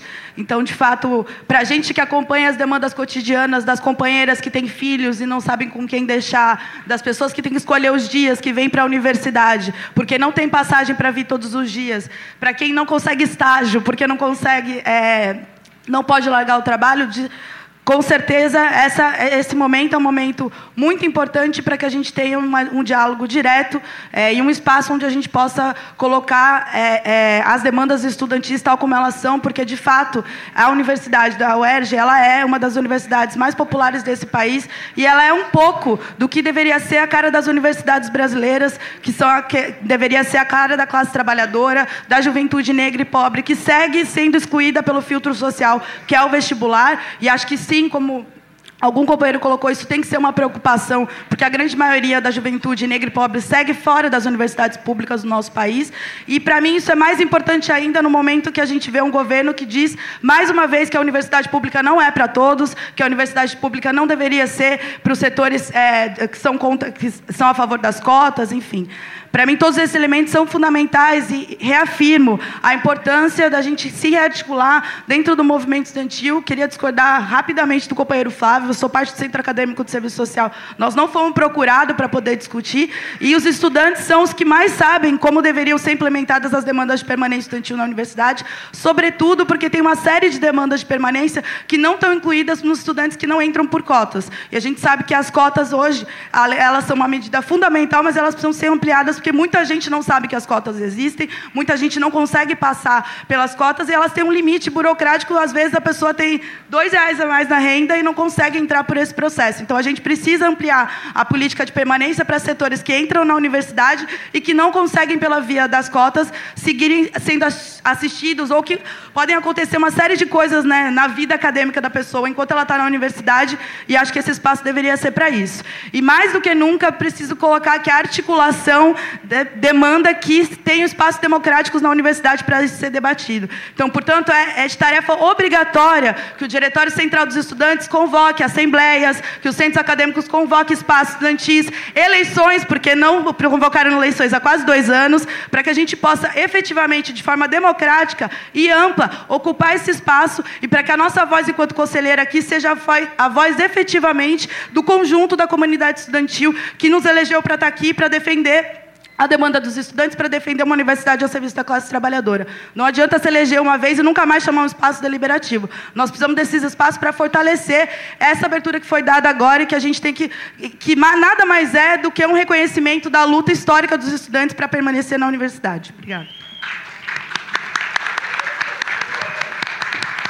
Vamos partir para a votação, mas eu queria apenas pegar uma coisa importantíssima que ela falou. A PR4 não será só para cuidar de cotas. A PR4 vai cuidar de permanência estudantil para todos os estudantes da UERJ. Ela vai cuidar da ampliação dos restaurantes universitários, ela vai cuidar do transporte intercamp, ela vai cuidar... Todas aquelas propostas que foram formuladas pelo Movimento Orgulho de Ser UERJ, que se destiram a todos os estudantes. E quanto aos cotistas... Mesmo antes da criação da PR4, nós já determinamos a PR1 que não faça mais essa avaliação a posteriori da renda dos estudantes cotistas. Porque o que acontece? Às vezes, o estudante ingressa no sistema de cotas com a renda familiar que é compatível. E aí, uma pessoa naquela família... tem um pequeno reajuste salarial que retira aquela pessoa e aquela expectativa de que ingressou na UERJ para cursar um curso de graduação por 5 anos com o pagamento da Bolsa Permanência é inteiramente interrompido, comprometendo todo o esforço daquela pessoa, da nossa universidade e do Estado do Rio de Janeiro em promover essa política. Então, isso não será mais feito a partir de agora. Bom, em votação, aqueles que estão de acordo com o relatório permaneçam como estão. Aprovada por unanimidade a criação da PR4.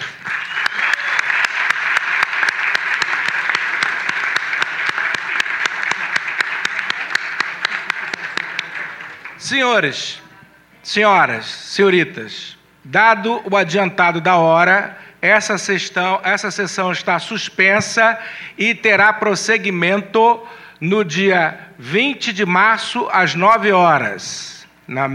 A continuação dessa pauta é dia 20 de março, às 9 horas. Já se sintam convocados, mas receberão as convocações oficiais. Muito obrigado a todos e uma boa tarde.